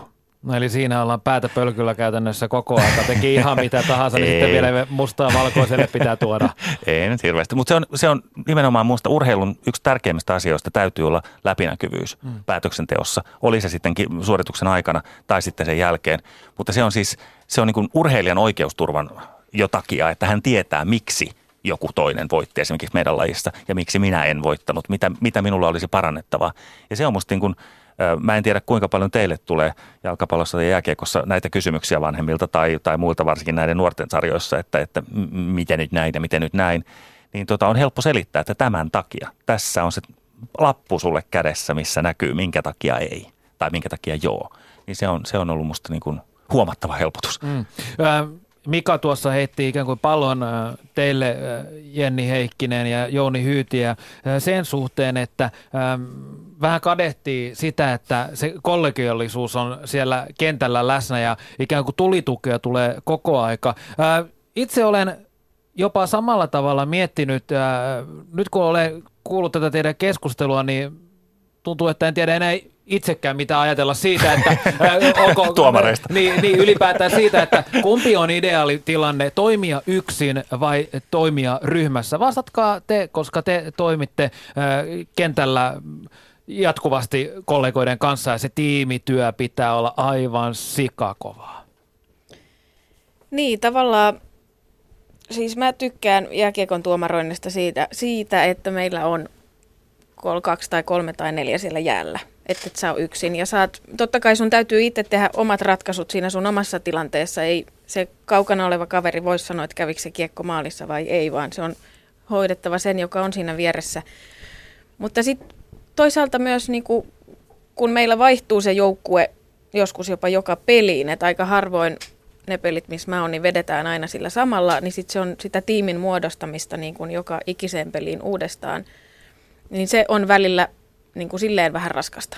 Että sitten taas kun miettii miehiä, jotka viheltää korkeammalla, niin ne saattaa viheltää niin kuin suurin piirtein samalla porukalla. Toki heilläkin vaihtuu paljon, mutta suurin piirtein. Niin sitten on kaikki tuttuja ja jokainen tietää, miten kukakin toimii siinä omassa joukkueessa. Niin sitten se toimiminen on helpompaa. Ja ihan niin kuin pelaajillakin, jotka on samassa ketjussa, niin ne tietää, miten muut ajattelee siitä pelistä. Niin pitäisihän tuomareidenkin tietää, että miten ne muut tuomarit ajattelee, ja silloin se työskentely on helpompaa. Mm. Miten Joni ajattelee tästä? No, kyllä, niin kuin samoilla, samoilla mennään. Niin kuin jalkapallon puolella se peli on, on niin paljon tässä viimeisen kymmenen viisitoista vuoden aikana muuttunut, nopeutunut. Siellä ei niin kuin tietyn tason peleissä ei ole tietenkään mitään edellytyksiäkään enää pärjätä yksin. Se, se vaatii niin kuin kollegat ja, ja niin kuin Jenni sanoi, että, että jossain pelissä on kolme, jossain neljä, niin jalkapallossa perinteisestä kolmesta on, on menty ensin neljään ja nyt perinteisestä neljästä on menty jo kuuteen. Ja, ja se on pakko ollut mennä, koska tämä peli on muuttunut ja, ja pelaajat on nopeampia, tilanteet, tilanteita tulee enemmän ja, ja tietyt jalkapallosääntömuutokset on myös johtanut siihen, että, että pitää niin kuin tämän erotuomariperheen mennä sen evoluution mukana, ei voida jäädä niin kuin sinne tuhatyhdeksänsataaluvulle, kun pelataan kaksituhattaluvulla ja, ja yksi osa sitä on se, että ehkä vähän lisätään niitä silmiä ja korvia sinne kentän ympärille, jotta pystytään vastaamaan näihin haasteisiin, mutta tiimityötä se on ehdottomasti. Tämä urheiluilta ensimmäinen tunti on jut, kutakuinkin lähtenyt sinne toisen tunnin puolelle. Vielä mennään semmoinen viisikymmentäkahdeksan minuuttia tätä mukavaa antoisaa keskustelua ja välillä ihan kylmän väre, kylmät väreet tulee, kun kuuntelee näiden tuomareiden mietteitä ja ajatuksia työstään. Ää, Jenni Heikkinen, Jouni Hyytiä ja Mika Saarelainen ää, täällä vieraana siis aina tuonne kello kaksikymmentä asti. Joni Piirainen, Jussi Putkonen vetävät tätä iltaa eteenpäin. Yle Puheen urheiluilta.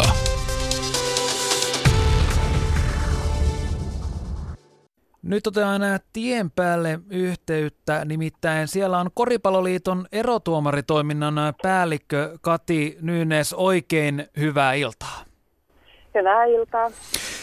No niinhän se on aika vierähtänyt aika tavalla, nimittäin taisi olla kaksituhattayksitoista, kun sinut valittiin tähän nykyiseen tehtävään. Mites on hommat sujuneet? No sitä tietysti voisi joku ulkopuolinenkin sanoa, mutta itsestä tuntuu, että hommat on sujuneet hyvin. Me ollaan, me ollaan saatu tota, tämä meidän iso laiva kääntyyn siihen suuntaan, kun halutaan. Me tehdään paljon, me ollaan meidän kehityksen eteen, niin me ollaan yritetty konseptoida jokaisella tasolla koulutusta sekä pysty rekrytoimaan oikeita ihmisiä tekemään, tekemään tätä työtä. Ja me ollaan saavutettu sellaisia asioita, mihin, mihin me ollaan niin kuin tavoitteet asetettu, mutta toki meillä on vielä paljon tehtävää. Mm. No, isolle yleisölle sinähän tulit äh, tutuksi huippupelaajana ja erotuomarina. Mites nyt tämä toimistosta käsin toimiminen on sinulle sopinut? No kyllä se on sopinut. Sitä työtä tein, vähän samantyyppistä työtä tein, kehitystyötä edellisessäkin työssäni ja, ja siihen kuului paljon toimistotyötä, mutta yhtä lailla niin kuin tähänkin työhön niin kuului paljon myös matkustamista ja, ja erilaisissa olosuhteissa työskentelyä. Ihan hyvin on sujunut. Hmm. No sinä tosiaan vastaat tässä työssäsi ää, erotuomarijärjestelmän kehittämisestä ja erotuomaritoiminnoista ää, valtakunnallisesti. Ää, mikäs noin ylipäätään tila on niissä tällä hetkellä? On sellainen, että me ollaan pyritty meidän erotuomaripolkua alueellisesti ja, ja alemmilla tasoilla vahvistamaan paljon ja, ja tota, ollaan lisätty siitä lähtien, kun lähdin tähän työhön, niin yli kaksisataa prosentilla meidän koulutusten määrää. Ja määrällisesti ollaan pyritty ensinnäkin kasvattaa sitä toimintaa, mutta yhtä lailla laadullisesti, eli ollaan, ollaan konseptoitu meidän koulutukset ja sitten myöskin ollaan pyritty kouluttamaan meidän kouluttajat, kouluttajien osaamista lisäämään, joka sitten taas luonnollisesti lisää sen alueellisen toiminnan asiantuntijuutta. Sitten taas ylemmällä tasolla niin ollaan luotu tietty kriteeristö, huipputasolla tietty kriteeristö, mihin pitää pystyä erotuomareiden ja, ja siihen sitten luomaan tukitoimenpiteitä erotuomarille niin, että ne kriteeristöt on ikään kuin mahdollista myös saavuttaa. Mikä se tyypillinen polku koripallossa on erotuomarilla? No niitä on varmaan monenlaisia tyypillisiä polkuja, mutta yksi, yksi semmoinen hyvin tyypillinen polku on se, että, että on junioripelaaja, joka on pelaamisensa ohella tuomaroinut ja sitten kun oma peliura on päättynyt, niin on lähtenyt kokeilemaan sitä tuomarointia, että miltä se tuntuu. Se on yksi tyypillinen. Sitten on tyypillisiä sellaisia, tai ehkä ei sanotaan, että ei ihan niin tyypillinen, mutta että, että vanhemmalla iällä joku yhtäkkiä innostuukin valmentamisensa ohella, että voisi käydä tuomarikurssin ja lähtee sillä siitä sitten niin kuin eteenpäin ja innostuukin kokonaan tuomaroinnista. Mutta ehkä tyypillisen kuitenkin on se, on se junioripelaajana aloittaminen. Mm, yhtenä tehtävänä se tosiaan oli luoda erotuomareille selkeä kehityspolku aina sinne kansainväliselle kentille saakka. Miten mielestäsi se on onnistunut? Ja kyllä se on onnistunut. Kyllä meillä sellainen polku on olemassa, mutta se yksi vaatimustaso siinä on, tai yksi haaste siinä on se, että, että todellakin niin kuin nykyajan ihmisiltä ja nykyään tuomareilta vaaditaan ihan hurja sitoutuminen, sitoutuminen ja, ja Ja osa, osaamisen kehittäminen siihen, että se kansainvälinen huippu on saavutettavissa. Mm. Mitä oikeastaan se vaatii, että se kansainvälinen huippu on saavutettavissa? No jos sitä kriteeristöä ajattelee, niin se vaatii tietysti sen, että, että ymmärtää tämän pelin. Nykyaikainen koripallo kehittyy ihan valtavaa vauhtia. Viides, viiden, viisi vuotta sitten tarkasteltuna, niin nyt puhutaan taas jo ihan eri lajista. Pelin taktiset elementit muuttuu, pelaajien osaaminen muuttuu, kehittyy koko ajan. Pela, yhä isommat pelaajat on yhä nopeampia. Peli on nopeampaa koko ajan. Sääntöjenkin puitteissa peliä on koko ajan nopeutettu. No se pelin osaaminen on yksi osa-alue. Sitten tietysti tämmöiset johtamisominaisuudet, fyysiset ominaisuudet, sosiaaliset ominaisuudet. Osaa liikkua erilaisissa sosiaalisissa ympäristöissä, ympäristöissä ja tulee toimeen erilaisten ihmisten kanssa. Et siinä on hyvin monimuotoisesta osaamisesta kysymys. Niin se kirjo on aika laaja. Kyllä, kyllä. Mm. No itsessään sinä teit aikanaan nousujohtoisen uran huippuerotuomarina. Minkälainen taivaal ja kehity- kehittymisprosessi se kaiken kaikkiaan oli sinulle, Kati Nyynes? No se oli hieno taivaal ja, ja onneksi tuli sekin, sekin taivaal katsottua, että peli, peliurani jälkeen pelasin aika myöhään ja sitten toisen lapsen syntymän jälkeen päätin lähteä kolmekymmentäkolmevuotiaana kokeilemaan erotuomariuraa ja, ja aika nopeasti siinä sitten etenin, etenin naisten korisliigan kautta miesten korisliigaan ja siellä oli kahdeksan vuotta. Sitten myöskin pääsin myöskin kansainväliseksi erotuomariksi ja, ja se tie vie mua siis ö, Amerikan mestaruuskilpailuihin nuorten ö, naisten ö, Aasian mestaruuskilpailujen Japanin liigan finaaleihin. Mä en muista kaikkia, mutta että E M, E M-kisoihin. Sitten äh, pääsin tuomaroimaan miesten silloista Challenge Cupia ja mun mielestä ne on ollut sellaisia, niin kun, en oikeastaan olisi osannut, osannut sen erotuomariurani alussa asettaa noita tällaisia tavoitteita, mutta niitä sitten asettelin siinä koko ajan sitä myötä, kun, kun, kun tavallaan vauhti kasvoi. Uh.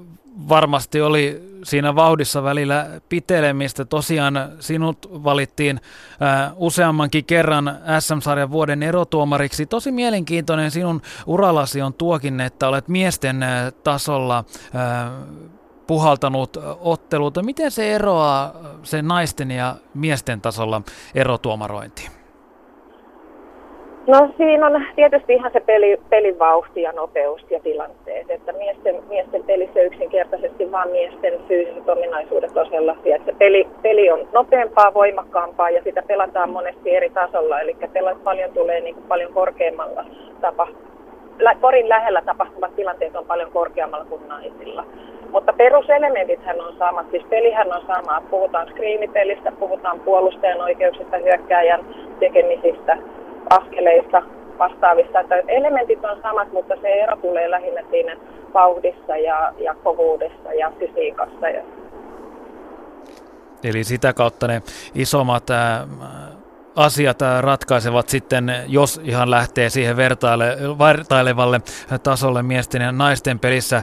Yhtäläis, yhtäläisyydet on toki samat. Ää, paljon puhutaan siitä, että ää, naiserotuomarilla sen paikkansa ansaitseminen, se vaatii ää, todella paljon töitä ja on väläytelty jopa, että ää, se työ pitää olla jopa puolitoista kertainen, jotta samaan asemaan voisi päästä kuin miesten tasolla. Miten näet sen koripallon puolella? Onko asia näin?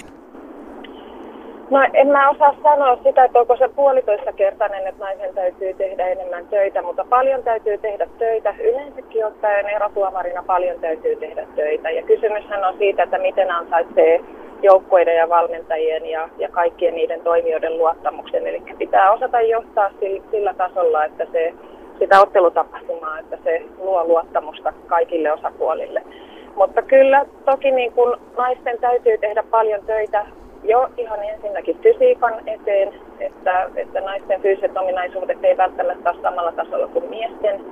Eli naisten pitää, pitää niin kuin siinä kehittää itseään paljon, mutta se ei ole mahdottomuus. Ja tiedän paljon naiserotuomareita, jotka suorittaa fyysisesti ihan samalla tavalla kuin miehetkin, jotkut jopa paremminkin. Ö, mutta kyllä siellä tietysti on sitä haastetta ja ennakkoluuloja edelleenkin, että kun nainen tulee kentälle, niin voidaan ajatella, että toi ei tule täällä pärjäämään. Että mun mielestä siinä on hyvä, hyvä asia esimerkiksi koripallossa, niin meillä on hyviä esimerkkejä kansainvälisestä huipusta sekä Suomella ja Suomessa kansallisellakin tasolla, että nainen voi pärjätä ja pärjääkin. Ja kansallis- kansainvälisesti meillä on todella kovan luokan naiserotuomareita tällä hetkellä ja myös N B A:ssä. N B A:ssä on naiserotuomareita, jotka, jotka tekevät työnsä eri, erinomaisesti. Äh, kuinka paljon sinun oman tuomarointi urasi aikana äh, kohdistui huutoja, jotka nimenomaan johtuvat siitä, että olit nainen? Oh, varmaan aika kultaa muistat, mutta kyllä sitä tapahtuu. Mutta siis lähinnä se oli ehkä sitä, että ty- lähellä joku saattoi sanoa jotain tytöstä. Tai että tyttö, tämä on hei miesten peli, vaikka itse koen kyllä, että mun, mun tyylini on ollut aina se, että annetaan pelata vähän kovempaa. Mutta tota, mutta... mutta Öö, en mä sitä kyllä kauheasti ja sit muista tai ole kuullut, koska kyllä sit tuomarinakin tulee sellainen, että sitä kun keskittyy siihen peliin, niin aika vähän sitä kuulee sieltä kentän ulkopuolelta enää mitään kommentteja. Että, ja mitä kokeneempi, kokeneemmaksi siellä kentällä tulee, niin sen vähemmän niitä kuulee tai, tai, tai niitä noteeraa. Koripalloliiton erotuomaritoiminnan päällikkö Kati Nyynes. Ähm... Tänään yksi kysymys on, jota tämän illan aikana ää, tulemme ratkomaan, on se, että onko se erotuomaroiminen ja ylipäätään erotuomariksi ää, päätyminen ihan hullu hommaa. Onko se hullun hommaa tuo, toimia vapaaehtoisesti erotuomarina? No ei se kyllä hullun hommaa ole. Mutta joskus se voi sieltä kyllä tuntua yksittäisenä asiana, mutta isossa kuvassa se ei missään nimessä ole hullun hommaa. Päinvastoin ton, ton, ton seulan kun käy läpi, niin se on aivan mahtava niin kun elämän koulu siitä, että, että se kasvattaa johtajuutta, se kasvattaa paineissa tilanteissa työskentelyä, päätöksentekokykyisyyttä, toimimista erilaisissa sosiaalisissa ympyröissä ja, ja, ja, sitä, ja opettaa myös erilaisissa kulttuureissa toimimista.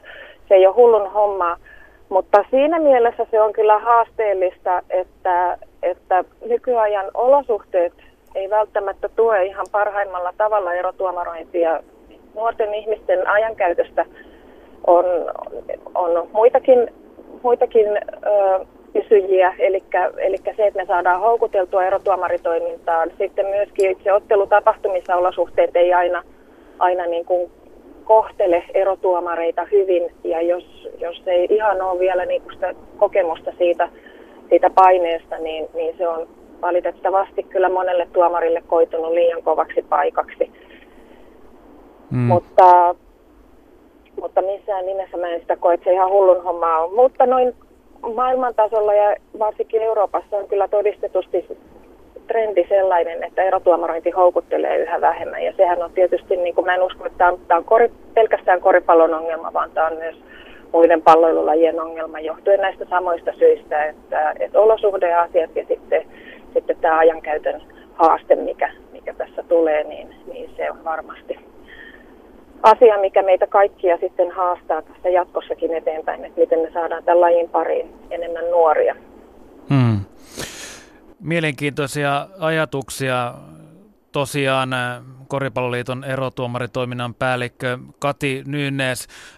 Kuultiin juuri sinulta. Ilmeisesti nyt jonkinlaiset kekkerit ovat sitten tänään muuten siellä Koripalloliitolla tiedossa. No kyllä vaan. Meillä on tänään kauden päätöskaala ja, ja Helsingissä alkaa tuossa illan mittaan ja siellä palkitaan kauden, kauden äh, menestyksekkäitä henkilöitä. Ja tässäkin poimin mukaan yhden valmentajan, joka on sinne juhlimaan menossa ja, ja, tuota, ja, ja, ja varmasti, jos on huvuja oikein kuullut, niin myös voi olla, että on palkittavia joukossa, mutta se jää nähtäväksi. Mutta tosiaan tämä on hieno ilta meille kaikille koripallon parissa työskenteleville. Meillä on hurja, hurja määrä pelejä tälläkin kaudella takana. Koripalloliitossa pelataan lähestulkoon kaksitoista tuhatta peliä pelikauden aikana. Ja se on, se on meille iso puristus. Ja tietysti ilman niin kuin henkilökuntaa, mutta ennen kaikkea kaikkia niitä ihmisiä, jotka työskentelee tämän koripallon parissa seuroista, niin eihän tämä olisi millään tavalla mahdollista. Ja tämä ilta nyt sitten kruunaa osaltaan ja päättää tämän pelikauden.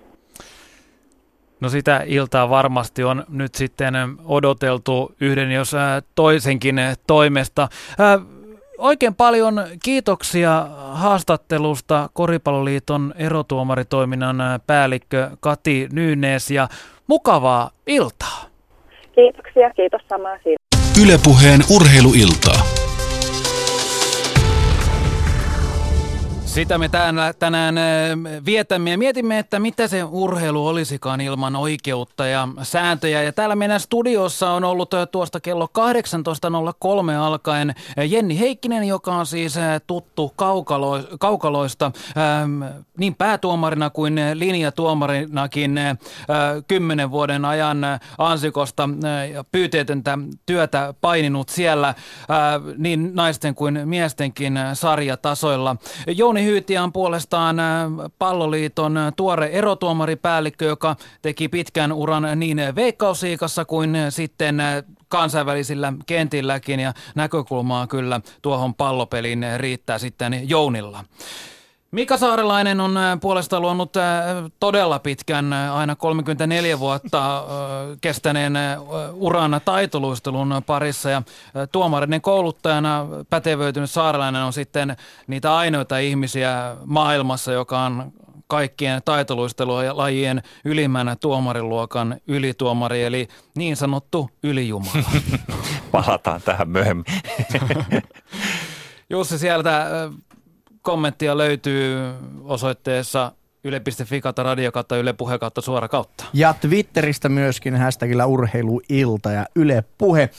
Nämä, tässä on itse asiassa kaksi. Toinen on kommentti ja toinen on kysymys, joka tuli minun kännykkääni. Ensinnäkin, ensimmäinen tulee Jennille.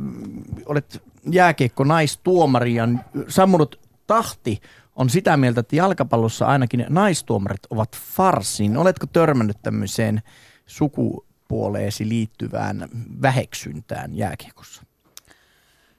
No kyllä sitä ikävä kyllä välillä löytyy, että, että tavallaan no tällä alueella, missä nyt on viheltänyt aika paljon ja monesti viheltää samojen joukkueiden pelejä, niin niille alkaa olemaan jo tuttu ja niiden niin kuin tämän seudun joukkueille alkaa, he niin kuin ovat ymmärtäneet, että siellä voi olla myös naisia ja se on ihan ok niille, mutta kyllä sitten huomaa, kun jostain kauempaa tulee joku joukkue, että niillä joskus saattaa pelin alusta mennä jonkun aikaa ennen kuin ne niin kuin sisäistää sen asian, että täällä voi olla myös naisia.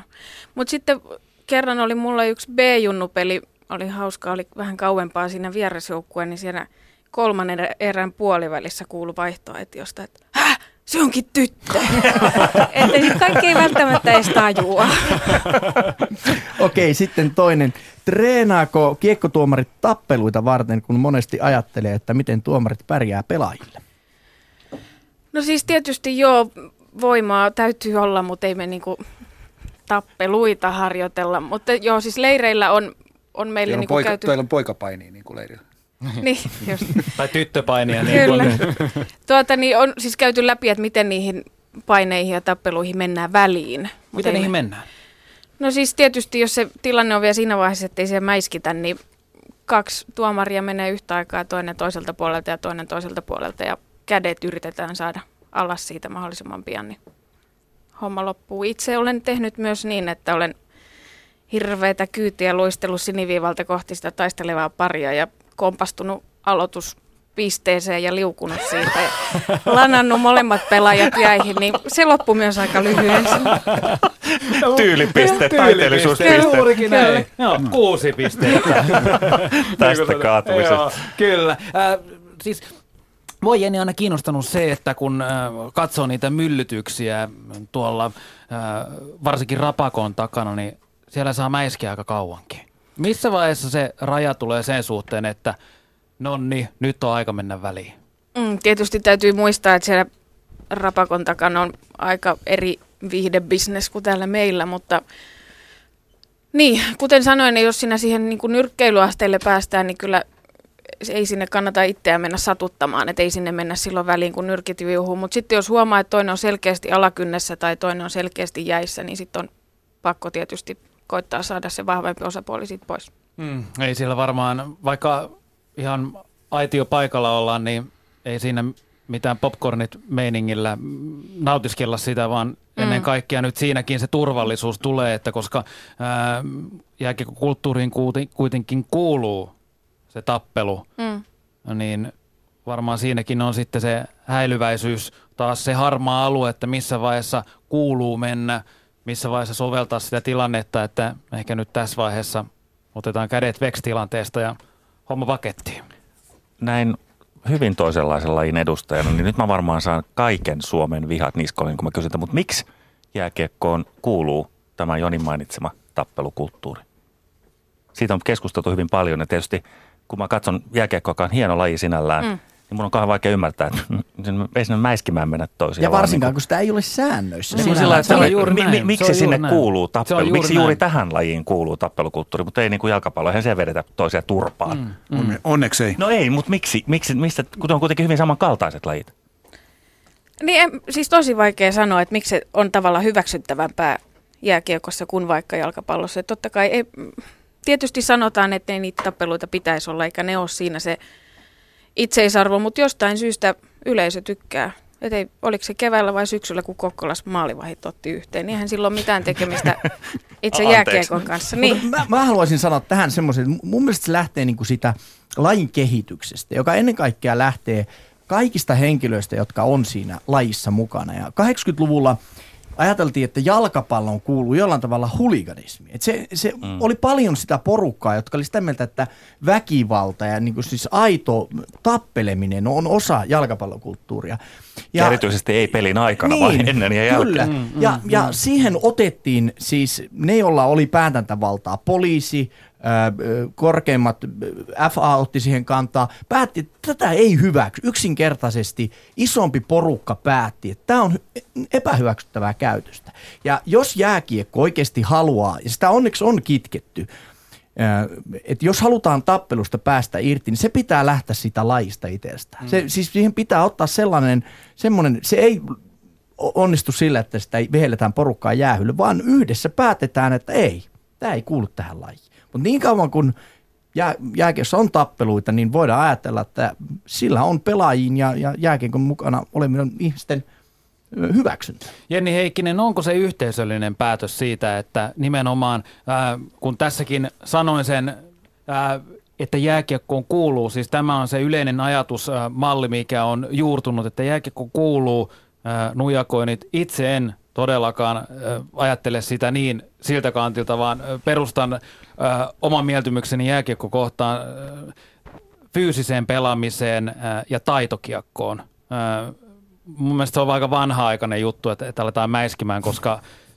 se nyt vaan jotenkaan... Niin, kuin, no, siis, tulee niin siinä tulee sellainen tunne, että sitten kun ei enää muuta niin, osata, niin, siis, niin, tai ei, ei pärjätä luistelullisesti ja, ja tai ja ei osata tehdä maaleen, niin ruvetaan vetämään turpaan. Niin. Ne on siis, niin kuin kärjistää. Niin, ja, ja siis N H L:ssähän on tällä hetkellä ylipäätään se tilanne, että äh, varsinaiset goonit, jotka äh, ovat niitä järkälemäisiä, äh, vai, ottaneet sen muutaman vaihdon ainoastaan, äh, ottelun aikana ja käynyt ainoastaan tiputtamassa sen jonkun, joka on oman joukkueen va- pelaaja jollain tavalla loukannut verisesti siinä tilanteessa, niin käynyt mä- mäiskimässä sitä siinä tilanteessa, niin nämä kuunit ovat poistumassa, koska jääkiekon peli on nopeutunut niin paljon, että oikeastaan on koettu, että ei haluta käyttää sitä yhtä paikkaa joukkueessa sellaisen isokokoisen järkeleeseen, mistä ei kerta kaikkiaan välttämättä ole hyötyä, konkreettista hyötyä. Ää, eli eli t- tietynlainen kulttuurin muutos saattaa vaikuttaa myös siihen, mutta itse kysymykseen Jenni Heikkinen ää, tämän aasinsillan jälkeen, jossa Aasi on pudonnut monta kertaa ja vielä kerran piköisillä pinnalla, häntä näkyy jo vielä, hiukan vielä. Ää, Onko se yhteisöllisyys nimenomaan se, minkä Putkosen Jussi hyvin tuossa heitti, että siitä lähtee, että jääkiekossa voitaisiin alkaa kitkemään ja ylipäätään tehdä sellainen päätös, että hei, nämä on vähän junttihommia nämä tappelut? Kyllä varmasti. Et sieltä niin kuin mä tavallaan tuomarina peilaan sitä, että niin kuin mä sanoin, niin ei yhtäkään taklaustakaan tuomari tee, niin ei se myöskään aloita niitä tappeluita. Et ne on ne pelaajat siellä jäällä, jotka tappelee, eikä ne lopu, ellei niin yhdessä päätetä. Ja tavallaan tämä myös viittaa niin kuin käytökseen siellä jäällä, että et niin pitkään kuin niissä joukkueissa ja siinä jääkiekkoyhteisössä päätetään oikeasti, että nyt aletaan käyttäytymään vaikka tuomareet kohtaan paremmin, niin se vaatii sen yhteisön, yhteisen mm. päätöksen. Mm. Kun mä nyt avasin äsken suuni yhdellä kysymyksellä, niin sopiiko, että mä kysyn kollegoilta kysy, toisen kysy, kysymyksen? Kysy. Onko teillä tunkua tuomariksi? Tuleeko teillä paljon? Onko teillä jono oven takana, että vuoronumeroita jaetaan tu- tuomarikurssille tai seminaareihin? No sanotaan näin, että, että se on aika erilaista, kun ajatellaan Suomea, niin, niin täällä etelässä erotuomarikursseille on tulijoita ihan riittävästi. Mutta kauan ne pysyy mu- sitten. No se on, mä jatkan vielä, että et sitten kun mennään tuonne vähän niin kuin pohjoisempaan ja Keski-Suomeen, niin siellä, siellä joudutaan tekemään aika paljon töitä, että saadaan erotuomarikurssit ylipäätänsä aikaiseksi, kun puhutaan uusien erotuomareiden kurssista. Sitten seuraava ilmiö on se, että meillä on melkomoinen drop-outti sen suhteen, että uudet nuoret tuomarit, ennen kaikkea nuoret tuomarit pysyy lajin parissa vuoden kaksi. Sen jälkeen ö, tulee jonkunnäköinen kyllästyminen tai sitten joku muut asiat vievät sen mielenkiinnon, että, että tota, ei meillä niin kuin jonoa oven takana ole, mutta me tullaan toimeen. Kuulostaa ihan samalta kuin jääkiekon parissa. Toki en, en tuota, niin itse vedä kursseja enkä niin kuin hoida niitä asioita, niin en tiedä, mutta se, mitä on meidän kerholta ymmärtänyt, niin on se, että niissä peruskursseille on tulijoita ja niitä järjestetään useampi kauden aikana, mutta just tämä, että miten ne tuomarit saa pysymään sen yhden kahden vuoden jälkeen, niin on sit asia erikseen. No se tuntuu olevan varmaan sama kaikissa lajeissa, koska meillä on ihan sama tilanne taitolustelussa, että kyllä niin kuin peruskurssille saattaa vielä, saatetaan saada jengi kasaan sinne huoneeseen, mutta sitten juuri tämä, että ekat kaksi kisaa, kun ne antaa pisteitä, että ne toteaa, että joko tämä ei ole mun juttu tai musta ei ole tuomariksi, koska kaikista ihmisistä ei ole tuomariksi. Mm. Se on joku synnynnäinen ominaisuus, en mä tiedä. Siihen voi oppia. No se on ensinnäkin pitää olla vähän hullu, mutta mm. tota, synnynnäisesti lähtiessään tähän hommaan, mutta tota, just se, että saa ne pysymään sen lajin parissa ja jollain lailla innostumaan siitä, että siinä on olemassa niin useita askelia, että ensin annetaan pienille, oli siltä laji mikä tahansa, pisteitä tai tuomioita, ja sitten mennään eteenpäin, päästään sitten sinne olympialaisiin mahdollisesti, että, mutta sinne on pitkä ja kivinen tie, että jotenkin saisi tuettua niitä, niitä nuoria, jotka haluaa tuomariksi, koska ei niitä meilläkään kyllä niin kuin ihan ikkunoista ja ovista tule. Näin toteaa Mika Saarelainen. Yle Puheen urheiluiltaa.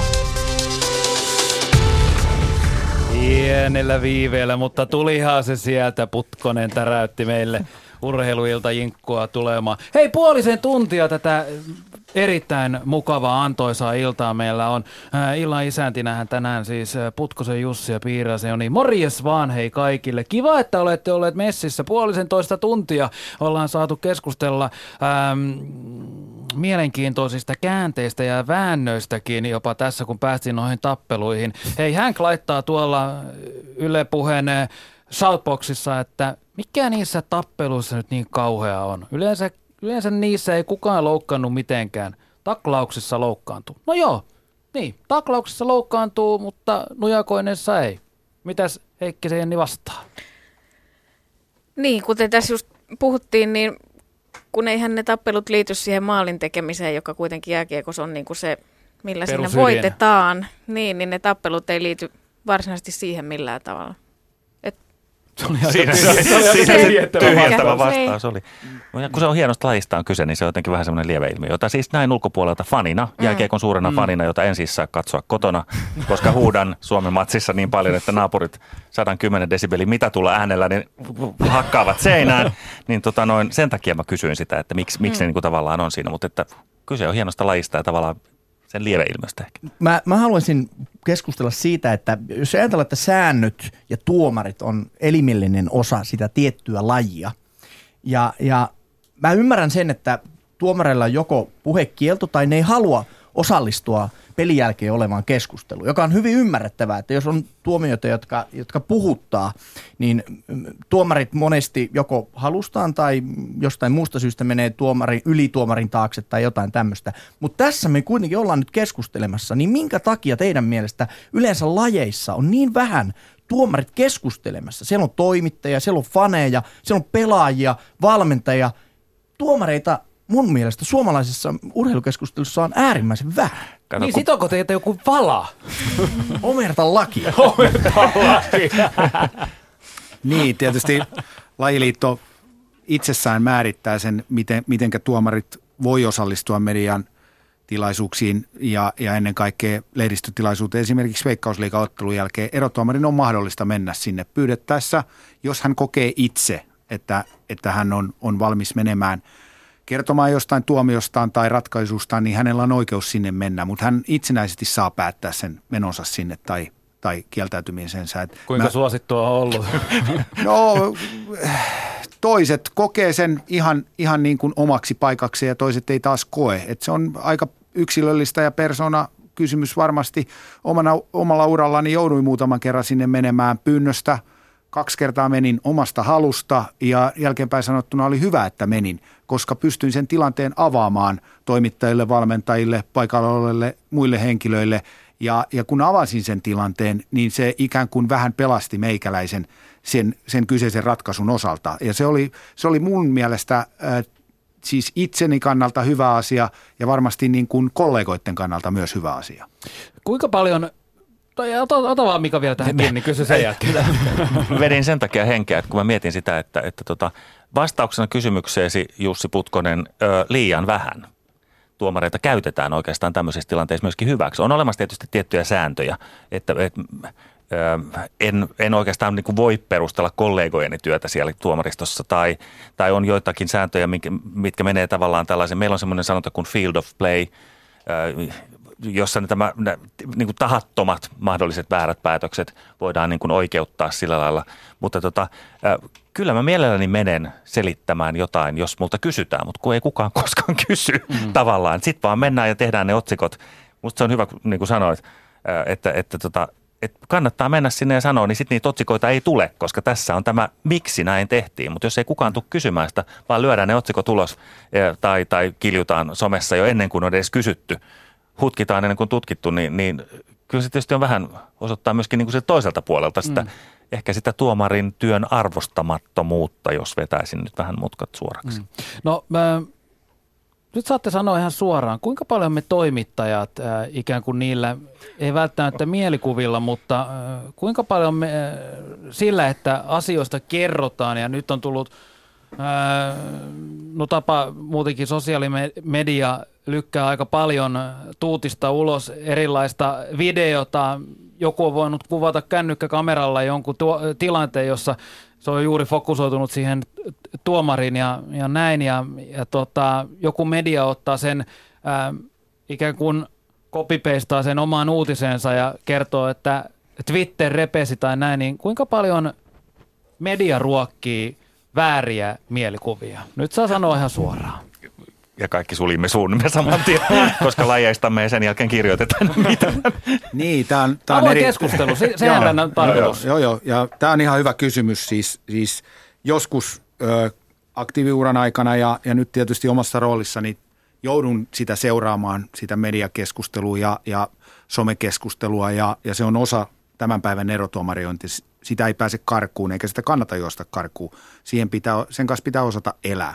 Mutta joskus niin kun se, mitä kirjoitetaan, niin, niin paljastaa kyllä, tai, tai lausutaan, tai ylipäätänsä kommentoidaan, niin paljastaa joskus kyllä toimittajan niin kun tietämättömyyden asioista. Ja se ei ole niin kun hyvä, koska kun kirjoitat jotain sellaista, joka ottaa kovin kantaa, ja se ei kuitenkaan perustu faktaan, vaan, vaan se perustuu siihen olettamukseen, niin se ei ole hyvä asia niin kun erotuomariuden kannalta ylipäätänsä, se, koska silloin monesti ihmiselle muodostuu väärä mielikuva siitä ratkaisusta ja, ja se ei ole oikein niin kuin sitä erotuomaria kohtaan, mutta tietysti sen kanssa me eletään. Se on vaan näin. Ö, itse mä haluaisin, me järjestetään joka vuosi esimerkiksi Veikkausliigan osalta tämmöinen mediatilaisuus ja, ja tota, ö, yllättävän vähän siellä on toimittajia. Tänä vuonna oli pikkasen enemmän kuin normaalisti, joka oli hyvä, jossa me kerrottiin muun muassa meidän sääntömuutokset, jotka tuli tälle kaudelle, joka oli aika merkittäviä, niin, niin kyllä mä itse niin odottaisin, että toimittajat tota, ottaisi enemmän niin kuin aktiviteettia tämän suuntaan. Ja toinen asia on se, että monestihan näistä peleistä kirjoittaa, kirjoittaa paikallis, paikallislehti tai paik- sitten jutun tekee paikallislehden toimittaja tai radiotoimittaja tai joskus T V-toimittaja. Ja ei voi välttyä välillä siltä, että, että tota, jos on paikallislehti tai paikallistoimittaja, niin lasit ovat myöskin kotijoukkueen väriset, jos näin sanon kauniisti. Mitä Jenni ja Mika ajattelee? Niin, musta jotenkin tuntuu, kun mä oon seurannut kuitenkin jo useamman vuoden jääkiekkokeskustelua mediassa, että jotenkin ehkä aavistuksen verran armollisempia ollaan nyt oltu tässä pari edellisen vuoden aikana, että niitä tuomarifarssi-klikkiotsikoita, toki niitä on jonkun verran, mutta mun mielestä joku kolme vuotta sitten niin oli ihan laukalla tuomarikeskustelut jääkiekossa. Mutta sitten toisaalta myös se on niin kuin, että silloin jos tuomari on vetänyt hyvän pelin tai tuomarit on vetäneet hyvän pelin, niin sen tietää siitä, että siinä jutussa ei mainita tuomareita sanallakaan. Että se on sit... niin, niin tämä on se, mitä mä oikeastaan peräänkuulutan to- toimittajilta ja, ja kommentoijilta, että et joskus olisi kyllä paikallaan niin kuin mainita, kun se erotuomari on onnistunut ottelussa niin kuin useammin.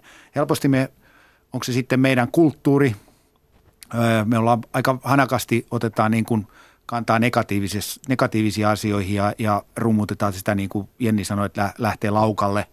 Ja, ja sitten joskus tuntuu myöskin jalkapallon parissa se, että kun, kun ei ottelussa oikein muuten tapahdu mitään, niin sitten pitää jostain kirjoittaa, saada ne rivit täyteen, niin kirjoitetaan sitten vaikka tuosta erotuomarista, että se oli huono tai jotain muuta, joka ei kuitenkaan välttämättä aina ihan koko totuusasiassa. Et, et, että enemmän mä näkisin sitä positiivisuutta, koska niin kuin tässä on todettu kolme lajia, vaikka hyvinkin erilaisia toinen toisistaan, niin, niin meillä on peruskurssille tulijoita, meillä on, meillä on erotuomareita, nuor, nuoria erotuomareita riittävästi, mutta sitten kun me ollaan muutama vuosi oltu niin, niin mukana, niin meillä on, meillä on dropouttia, meillä ei ole riittävästi tuomareita, niin ei se ainakaan meidän tuomarimääriä lisää tai, tai lisää kiinnostavuutta tulla tämän lajin tai näiden erotuomaritoimijoiden pariin, jos siitä vielä kirjoitetaan negatiivisesti tai, tai sillä retostellaan, niin ei se, ei se edesauta tätä toimintaa. Mm.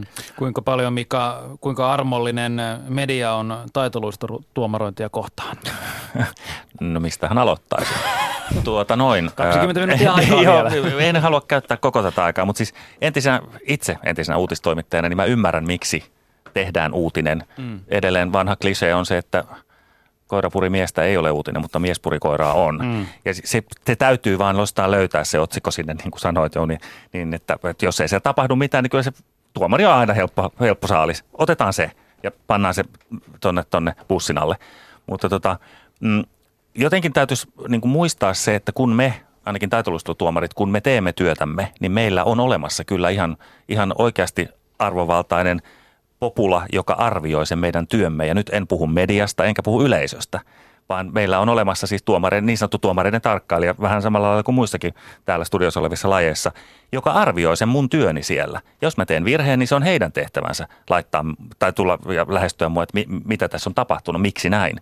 Eikä niin, että mun työtäni arvioidaan jonkun joko ammattitaidottoman tai, tai sääntöjä tuntemattoman ihmisen toimesta, joka vetää sen otsikon ulos miettimättä kahta kertaa. Ja sitten se lähtee leviämään sillä totuutena, mitä, mitä me nyt olemme kuulleet Amerikan presidentinkin käyttävän. Mikä se oli? Vaihtelevat, ei kun alternative truth. niin, niin, niin, vaihtoehto totuus, niin sitten se ei ole, se ei ole, niin kuin, se ei ole oikeasti totta. Mm. Niin, tota noin, mutta että, kyllä sillä lailla armollisesti on saanut olla vielä, että, että tuota... Aika pienet ne otsikot on olleet, mutta tuota noin, to, toivon, että, että ne pysyvät myös sellaisina kaikissa lajeissa. Ja jotenkin olisi tällaisen illan kaltaisten, kaltaisten niin kuin tiedon jakamisten paikkoja, toivoisin, että niitä olisi enemmänkin, missä sitä ihan oikeasti välitetään sitä tietoa, että näin tämä asia oikeasti on, nimenomaan sääntöjen mukaan. Ja sen mukaanhan me tehdään, niin kuin alussa puhuttiin jo, tuomarit toimivat sääntöjen mukaan, tulkitsevat niitä sillä tiedolla ja taidolla, mitä heillä on, objektiivisena yksilöinä. Niin, kuinka helppoa siinä on säilyttää se riippumattomuus, jos ajatellaan, että ähm, on iso peli, iso tapahtuma, on arvokisat, äh, media on tosi kiinnostunut. Kuinka helppohan siinä vaiheessa säilyttää ikään kuin se riippumattomuus, ettei, kuka, ettei ikään kuin omassa työssään lähde miellyttämään ketään, kun se on jollain tavalla ihmisluonnettakin. Ymmärrän kyllä, että se on ä, ammattitaitoa pitää pää kylmänä, mutta ihmisluonne kun on ihmisluonne. No kyllä se on aika helppoa. Kollegat nyökyttelee vieressä, minä suurisuisen okay, avasin ensimmäisenä. Siis kyllä se on sillä lailla helppoa, että kun me tiedetään, mitä me tehdään. Mm. Meidät on sinne koulutettu, meidät on testattu, meidät on hyväksytty.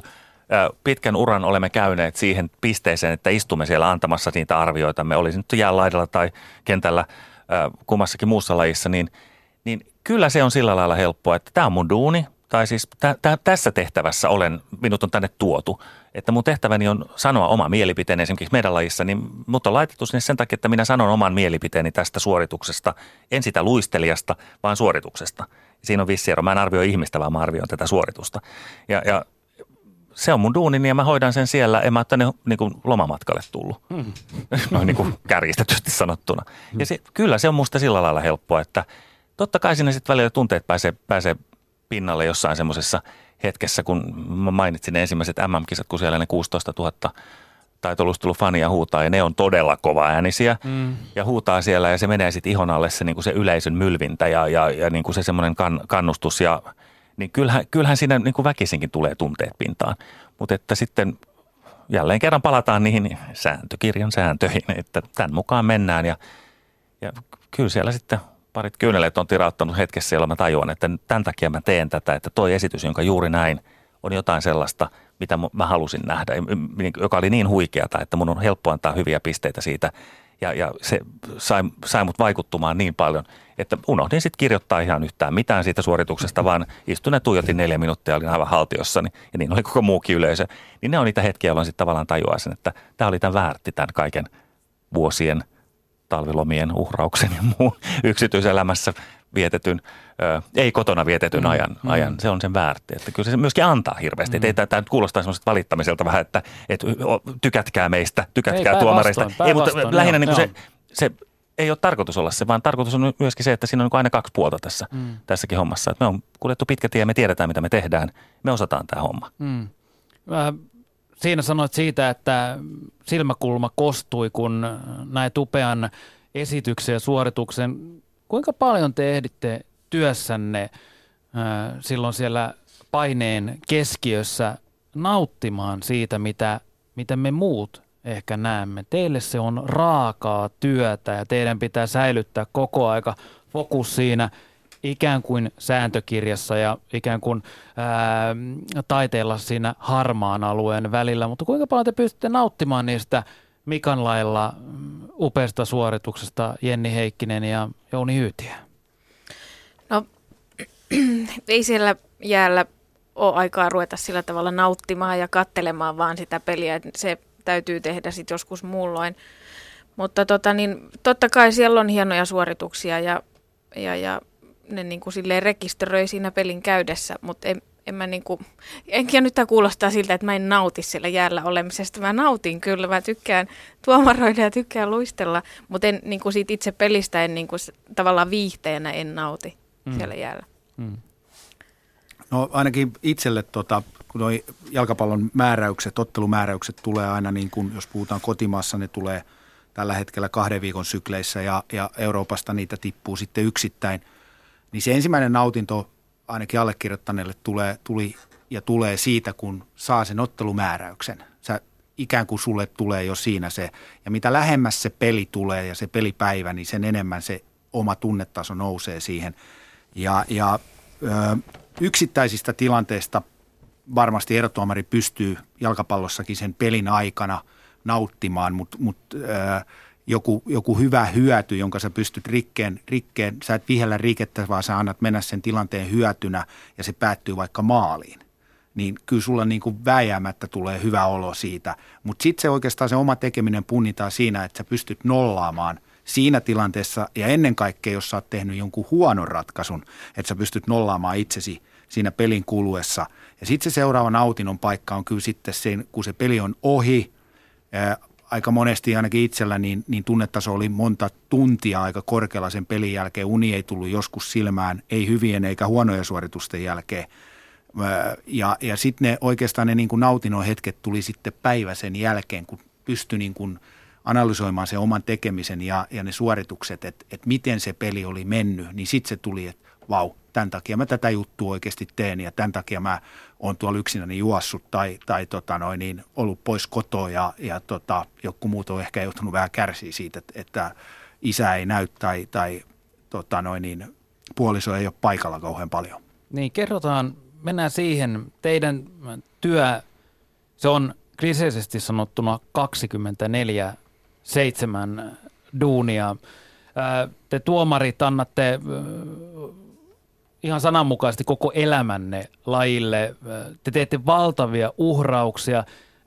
Lähtökohta on se, että erityisesti Suomessa on aika mahdottomuus vielä monella alalla toimia ammattituomarina. Sakari Suominen, jääkiekko linjatuomari äs äm-liigassa valittu parisen kertaa peräkkäin parhaimmaksi linjatuomariksi, sanoi, että on se aika kova hommaa, kun pitää mennä aamulla töihin kuudeksi ja lähteä kolmelta kohti hallia ja kotiutua yhden aikaa töistä aamuyöllä himaan ja laittaa kamat vielä pykkikoneeseen ja jälleen kerran herätä aamuksi, aamu kuudeksi töihin, niin ähm, minkälaisia uhrauksia te olette joutuneet tekemään tämän lajin eteen? Aloitetaan Jouni Hyytiästä. No joo, kyllä tämä, tässä kävi sillä lailla, kun se oma peliura loppui ja, ja tähän erotuomariksi lähti, niin, niin aluksi sitä ehkä en, en ymmärtänytkään, että, että mitä tämä vaatii. Tavallaan se flow ei mukanaan ja, ja sitten ei enää ollut paluuta. Siitä tuli niin kuin elämäntapa. Ja, ja sitten kun siitä tuli elämäntapa, kun se oli kuitenkin aika, aika semmoinen puhdas elämäntapa, sä olet hyvässä kunnossa, sä, sä harjoittelet, sulla on elämän arvot suhteellisen kohdallaan ja, ja kun se vie mennessään, niin mulla ainakin kävi henkilökohtaisesti niin, että, että mä jopa asetin niin kuin tämän erotuomarin, erotuomarin pärjäämisen ja se oman erotuomariuran jopa vähän perheen niin kuin edelleen. Että et kyllä mä voin rehellisesti näin jälkeenpäin sanoa, silloin mä sitä varmaan itse ihan tajunnutkaan, että, että tota, kyllä mun perhe, nykyään kaksikymmentäkahdeksanvuotias poika, niin tuskin se kauheasti isänsä silloin, kun mulla se hurin vauhti oli, niin ei isästään tukea saanut eikä isä kauheasti ollut kotona. Ja jos isä oli kotona, niin se lepäsi peleistä tai harjoittelusta ja, ja se jäi niin kuin äidin, äidin kondolle se lapsen hoito enemmän tai vähemmän. Ja, ja kyllä se sitten on, on parisuhteita romuttanut, kun on ajatellut vaan niin kuin itseään ja erotuomariutta. Ja, ja tota, onneksi on nyt sitten vähän vanhempana tajunnut, että, että tota, voi, voi niin kuin puhua ääneen tästä ja tunnustaa tavallaan oman, ei jos ei nyt virheensä, niin ainakin niin kuin pienen mokansa tässä elämänkaaressa, mitä on tullut tehty. Mutta toisaalta, kun on sitten jälkeenpäin näistä puhunut asianomaisten kanssa, niin, niin he ovat sanoneet, että, että kun se näki allekirjoittaneesta, että kuinka tärkeää se oli, kuinka paljon se, se niin kuin nautti ja kuinka paljon panosti. Niin kuin mä tiedän, että, että meidän, meidän huippujalkapalloerotuomarit tänä, tänä päivänä panostaa, niin, niin sitä oli vaikea sitä pysäyttää sitä halua, eikä, eikä siihen kannattanut asettua poikkiteloin. Että se oli niin kova se tahto onnistua ja tehdä niitä asioita, että, että kyllä mä laitoin siihen niin kuin kaikkeni. Ja, ja osa sitä oli tietysti se, että oli ymmärtävä työnantaja, joka, joka osittain mahdollisti sen, että pääsi esimerkiksi ulkomaille lähtemään. Mm. Ihan sykehän tässä meillä tuntuu kurkussa tällä hetkellä. Tota, Mika Saarelainen, minkälaisia uhrauksia sinä olet joutunut intohimosi ja oman urasi eteen tekemään ja ennen kaikkea vapaaehtoistyöhön, johon olet käytännössä sijoittanut koko elämäsi? Niin. Mä mainitsin aikaisemmin, että me emme saa siis palkkaa tästä työstä tai tuomarina olemisesta, olimme sitten kotimaassa miksi? tai ulkomailla. Miksi te ette saa sitä no, palkkaa? Kun, kun säännöt sanovat, että tuomarit Muuttakaa ovat... sääntöjä! Eikö ihan oikeasti? No. Se onhan se nyt niin kuin... Miettii, että kuinka paljon siellä pyörii, paljon venäläisellä tai jenkeillä tai korealaisella tai japanilaisella on rahaa pyöriä taitoluista. Se on yksi talviolympialaisten suurimmista lajeista. Se myy ensimmäisenä loppuun, niin. sanotaan ja, ja siellä kaikilla muilla on rahaa, paitsi teillä. Niin, on... niin. Missä on aloitelaatikko? Mi- mi- mi- Sano Jussi vaan se kirosana, kun meinasi tulla, koska muakin ihmetyttää, että voi olla totta. No, kutsukaa sitten vaikka tyhmäksi, mutta tota... Mä ei sanoisin, sun vika ole. Ei, ei, ei tarkoitan sitä, että, niin kuin, että tyhmähän tätä tekee rakkaudesta lajiin. Rakkaudesta Ehkä lajiin. Se on se kaksi sanaa, jota tämä on niin kuin kolmenkymmenenneljän tuomarivuoden aikana tullut eteen niin monta kertaa, että, että tota, lomat käytetään totta kai lajiin. Mennään joko kisoihin tai sitten varataan se talviloma siihen kohtaan, kun tiedetään, että okei, tuossa on Euroopan mestaruuskisat, se on mun vuoro lähteä tuomariksi sinne. Otetaan se talviloma siihen ja sitten lähdetään. Ja, ja kesälomalla käydään joko kouluttamassa tai kouluttautumassa tai, tai mitä tahansa, mutta että kyllä mä sanoisin, että mitä mä nyt prosentuaalisesti sanoisin, kahdeksankymmentä yhdeksänkymmentä prosenttia varmaan lomista mennyt vuosikymmenten aikana siihen, että taitoluistelu pyörii enemmän tai vähemmän elämässä mukana. Onneksi mulla on ymmärtäväinen ihminen kotona, joka, joka pitää myös lajista ja on pitänyt yhtä mun kanssani kahdeksantoista vuotta. Wow. Ja wow. Niin kuin, niin, wow. niin, edelleen roikkuu mukana, vaikka, vaikka mä raahaan jäähallille, mutta mä oon aina sanonut, että liha säilyy kylmässä. Tule sinne, tule sinne mukaan. Mutta tota...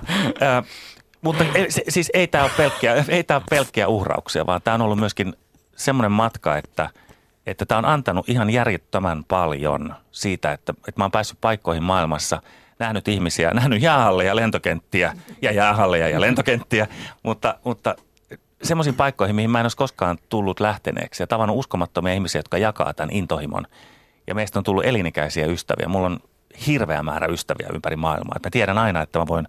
Jos mä menen jonnekin matkalle, niin mä voin ottaa yhteyttä, että hei, nähdäänkö? Mennäänkö lasilliselle tai mennäänkö kahville? Ja me voidaan puhua muustakin kuin taitoluistelusta. Että kyllähän tämä niinku, kyllä tämä elämä on ja tämä on ollut valinta. Mm. Ja en mä nyt tiedä sitten, kyllä tietysti kiva, jos vähän saisi fyffeekin, mutta tota, ei sit. Aloitelaatikko Jussi Putkonen, sitä vastaan, mä otan sen aloitteen heti. Niin, mun pakko jatkaa ja kompata Mika, että, että jos tämä on ottanut, niin on tämä antanutkin, että, että kyllä tässä niin kuin ystävyyssuhteita ympäri, ympäri Eurooppaa ja, ja voi sanoa, että, että tota kolmekymmentäseitsemän eri Euroopan maata on tullut nähty erotuomariuden kautta ja on siellä semmoisia paikkoja, jossa en, en ihan heti menisi tuonne tota matkatoimistoon ja sano, että, että Kerropa, laita, laita mulle nyt matka Georgiaan tai laita mulle matka Färsaarille tai, tai laita mulle matka Kasakstanin Arolle, niin, niin tota, eh, ihan, ihan kivoja kokemuksia siis, että, että tota, kyllä tämä on antanut myöskin paljon, mutta aika hyvä balanssi varmaan niin kuin mitä antanut ja mitä ottanut. Mm. Mut jos mä saan jatkaa tosta ottaa kopin, niin mä uskon myöskin niin, että jos me ei oltaisi panostettu tähän näin paljon, niin me ei oltaisi tässä, missä me ollaan nyt tässä mm. lajissa. Mm. Et siinä on oikein myöskin niin kuin tämä ot, ottaa antaa suhde on, niin kuin panos-tuotossuhde on niin kuin yhtälainen, että niin kuin mä sanoin, että se on valinta, jonka olen tehnyt, kadun sitä välillä ja suurimman osan ajasta en kadu, mutta... Että klisee, että päivääkään ne vaihtaisi pois, ei kyllä pidä paikkaansa todellakaan, mutta, mutta on suurin osa ajasta on ollut kyllä ihan mieletöntä. Jenni Heikkinen, minkälaisessa tasapainossa sinulla on uhraukset suhteessa siihen, mitä tuomarointi on sinulle antanut? Niin mä tässä mietin, että onko ne, ne sitten tavallaan kuitenkaan uhrauksia, että en mä niinku koe, että mä mitenkään uhraan tälle lajille. Se, että mun... Mies on myös jääkiekkotuomari ja hän on myös paljon pois kotoa ja meillä on kaksi pientä lasta, joita sitten välillä hoitaa isovanhemmat ja muut sukulaiset ja lastenhoitajat. Et, et, no sitten varmaan kaksikymmentäkahdeksan vuoden päästä kuullaan, että onko tämä ollut hyvä paletti. Kyllä sitten viimeistään siinä vaiheessa kertoo. Kirjoittanut päiväkirjoihin. Hyvä paletti vai ei, mutta, mutta niin, kyllähän tämä siis antaa niin paljon, että just kun saa reissata ympäri maailmaa ja, ja tavata uusia ihmisiä. Ja sitten, mä oon kyllä tässä niinku miettinyt jonkun kerran sitä, että jos ei sittenkään viheltäisi, että olisikin kotona ja enemmän lasten kanssa ja tekisi vaikka enemmän töitä, mutta sitten sit tulee niinku semmoinen olo, että en mä osaisi olla. Että kun se on kuitenkin niin osa itteensä ja osa sitä elämäntyyliä ja elämäntapaa tällä hetkellä ja osa vuoden rytmitystä, niin En mä, musta tuntuu, että en mä osaisi olla ilman. Mm. Onko se ennen kaikkea se elämäntapa, mikä teitä kaikkea kolmea yhdistää? Eikö se ole se, että jonkun tämä on tehtävä tämäkin homma? Eikö se siitä, eikö se siitä lähde? Niin, ja kyllä se varmaan oli, tai on ja oli itsellä elämäntapa, ja, mutta kyllä mun täytyy niinku tuossa nostaa hattua, vaikkei sitä ole päässä Jennille ja, ja hänen miehelleen, että kaksi pientä lasta, molemmat tuomaroi ja, ja sen, sen paletin niin kuin kasassa pitäminen niin ei ole ihan helpporasti ja, ja, ja melkomoisia järjestelyjä. Tiedän, mm. että varmasti joutuu tekemään ihan hirvittäviä järjestelyjä plus ne uhraukset, koska jääkiekkotuomarinkin pitää harjoitella ja, mm. ja levätä ja, ja, ja, tota, ja tehdä töitä, ja että tehdä saa ruokaa. Töitä ja, niin, mm. mä, mä en usko, että joo, ei sielläkään sitä kivitaloa varmaan tehty niillä erotuomaripalkkioilla. Tota. Mm. Niin ja itse asiassa joo, et toki teille ei niinku makseta lainkaan tai sulle ei makseta, ja, mutta niinku, no en ala nyt paasaamaan naistuomareiden pelipalkkioista. Paasaa, mutta paasaa. Siis kun, no joo, tietysti miehet korkeammalla tienaa enemmän ja näin, mutta siis se, että kun mä lähden viheltämään ja jos mies on samaan aikaan jossain, niin sitten meillä tulee lastenvahti ja se mun peli vie sen neljä tuntia, niin käytännössä mun pelipalkkio menee niin kuin miinuksen puolelle, kun mä maksan niillä lastenvahdille, että mä pääsen tuomaroimaan sitä peliä ja kuuntelemaan, kuinka huono mä nyt taas kerran olin, niin mm. se niin kuin välillä pistää miettimään. Mm, mm, mm. Mutta ennen kaikkea siinä on se rakkaus, intohimo sitä lajikohtaa, mikä saa joka kerta ikään kuin nielemään senkin, että tämä on pitkälti sun kohdalla vapaaehtoistyötä. Mm, Ainakin kyllä. vielä tässä vaiheessa. Kuinka sä toivot sitä, että ää, naistuomarit huomattaisiin jääkiekossa? Toivon, että huomataan. Tai tavallaan, että niin kun, toki meidät on jo huomattu ja mun mielestä niin kun meillä liitossakin on menty tosi paljon viimeisten vuosien aikana eteenpäin siinä, että meitä ajetaan eteenpäin, meille annetaan mahdollisuuksia, kun se ei ole mitenkään itsestäänselvää ollut muutama vuosi vielä sitten, niin Niin, niin toivon, että meillä on hyviä tyttöjä tulossa. Eikä se nyt pitäisi olla taidoista kiinni, eikä siitä, mitä on jalkojen välissä. Niin, mm. niin kyllä. Mm. Niin kuin tänä päivänä ajattelen vuonna kaksituhattaseitsemäntoista, niin. Että olisi enemmänkin tästä kyse kuin siitä, että mitä se nyt oli se fudiksessa naistuomarit mm, ovat klisee. Mm, mm, mm, niin, niin mä sanoin, että meidän menestyksekkäämmät tuomarit on auttamattomasti naispuolella. Et, et siellä on olympia, kaksi olympiakävijää viimeisen kymmenen vuoden aikana ja, ja siellä on maailmanmestaruuskilpailuja, E M-lopputurnausta, et cetera. Et, mm. et ei ei, ei niin kuin naiserotuomareiden osaaminen jalkapallossa on yhtään sen huonompaa kuin mieserotuomareiden osaaminen ja menestys on ihan eri luokkaa kuitenkin. Se on jännä, että meidän lajissa täällä ei ole sukupuolella, tuomaristossa ei mm. ole mitään väliä, kummallekin maksetaan yhtä vähän. Lähtökohta on mm. ihan sama, mutta mm. se on, se on mm. eri. Mutta mm. eikö se urheilussa vähän yleensäkin, että on urheilu ja naisurheilu aika monella vieläkin mm. mielessä. Summa summarum, tämä ilta alkaa kääntyä jo päätökseen, nimittäin puolitoista tuntia, ei kun anteeksi, kaksi tuntia, menee pää ihan sekaisin tässä. Kaksi tuntia täyttää asiaa, sitähän tämä on ollut. Ollaan saatu aika kivaa näkökulmaa siitä, mitä se tuomarointi on parhaimmillaan ja mitä se ehkä on pahimmillaan. Jos me klousataan, hyvät ystävät, tätä kaksi tuntista tässä, niin kai me nyt lähtökohtaisesti siitä sanotaan, että kyllä te olette niin kuin ihan oikein alan aikanaan valinnut. Kyllä. Oi vähän varmistusta. Mä ensin sanoin, että hieman piti miettiä. No joo, ei tässä olisi varmaan mukana pyörinyt, jos ei olisi, olisi tota, no, tuntenut, että kyllä tämän mä osaan ja mä, tätä mä rakastan ja, ja joka, ei nyt ihan joka viikonloppu, mutta hyvin usein raahaan itseni sinne jäähallin toppatakeissa niin istumaan ja katsomaan pienempien tai isompien luistelijoiden elämää ja kehitystä, niin kyllä se antaa myöskin omalle elämälle sisältöä. Lyhyesti Joni vielä. Onneksi löysin tämän lajin. Mm. Kiitos Jenni Heikkinen, kiitos Jouni Hyytiä, kiitos Mika Saarelainen. Olipa nasta ilta. Me ei siitä pääse yli eikä ympäri. Kiitos myös teille, rakkaat Yle Puheen kuulijat. Tämä kaksituntinen sujahti nopeammin kuin olisi uskonutkaan. Hyvässä seurassa, niinhän se aina meneekin näin. Joni Piirainen, Jussi Putkonen kiittelee ja kumartelee. Palataan jälleen kerran asiaan huomenna taas. Moro moro!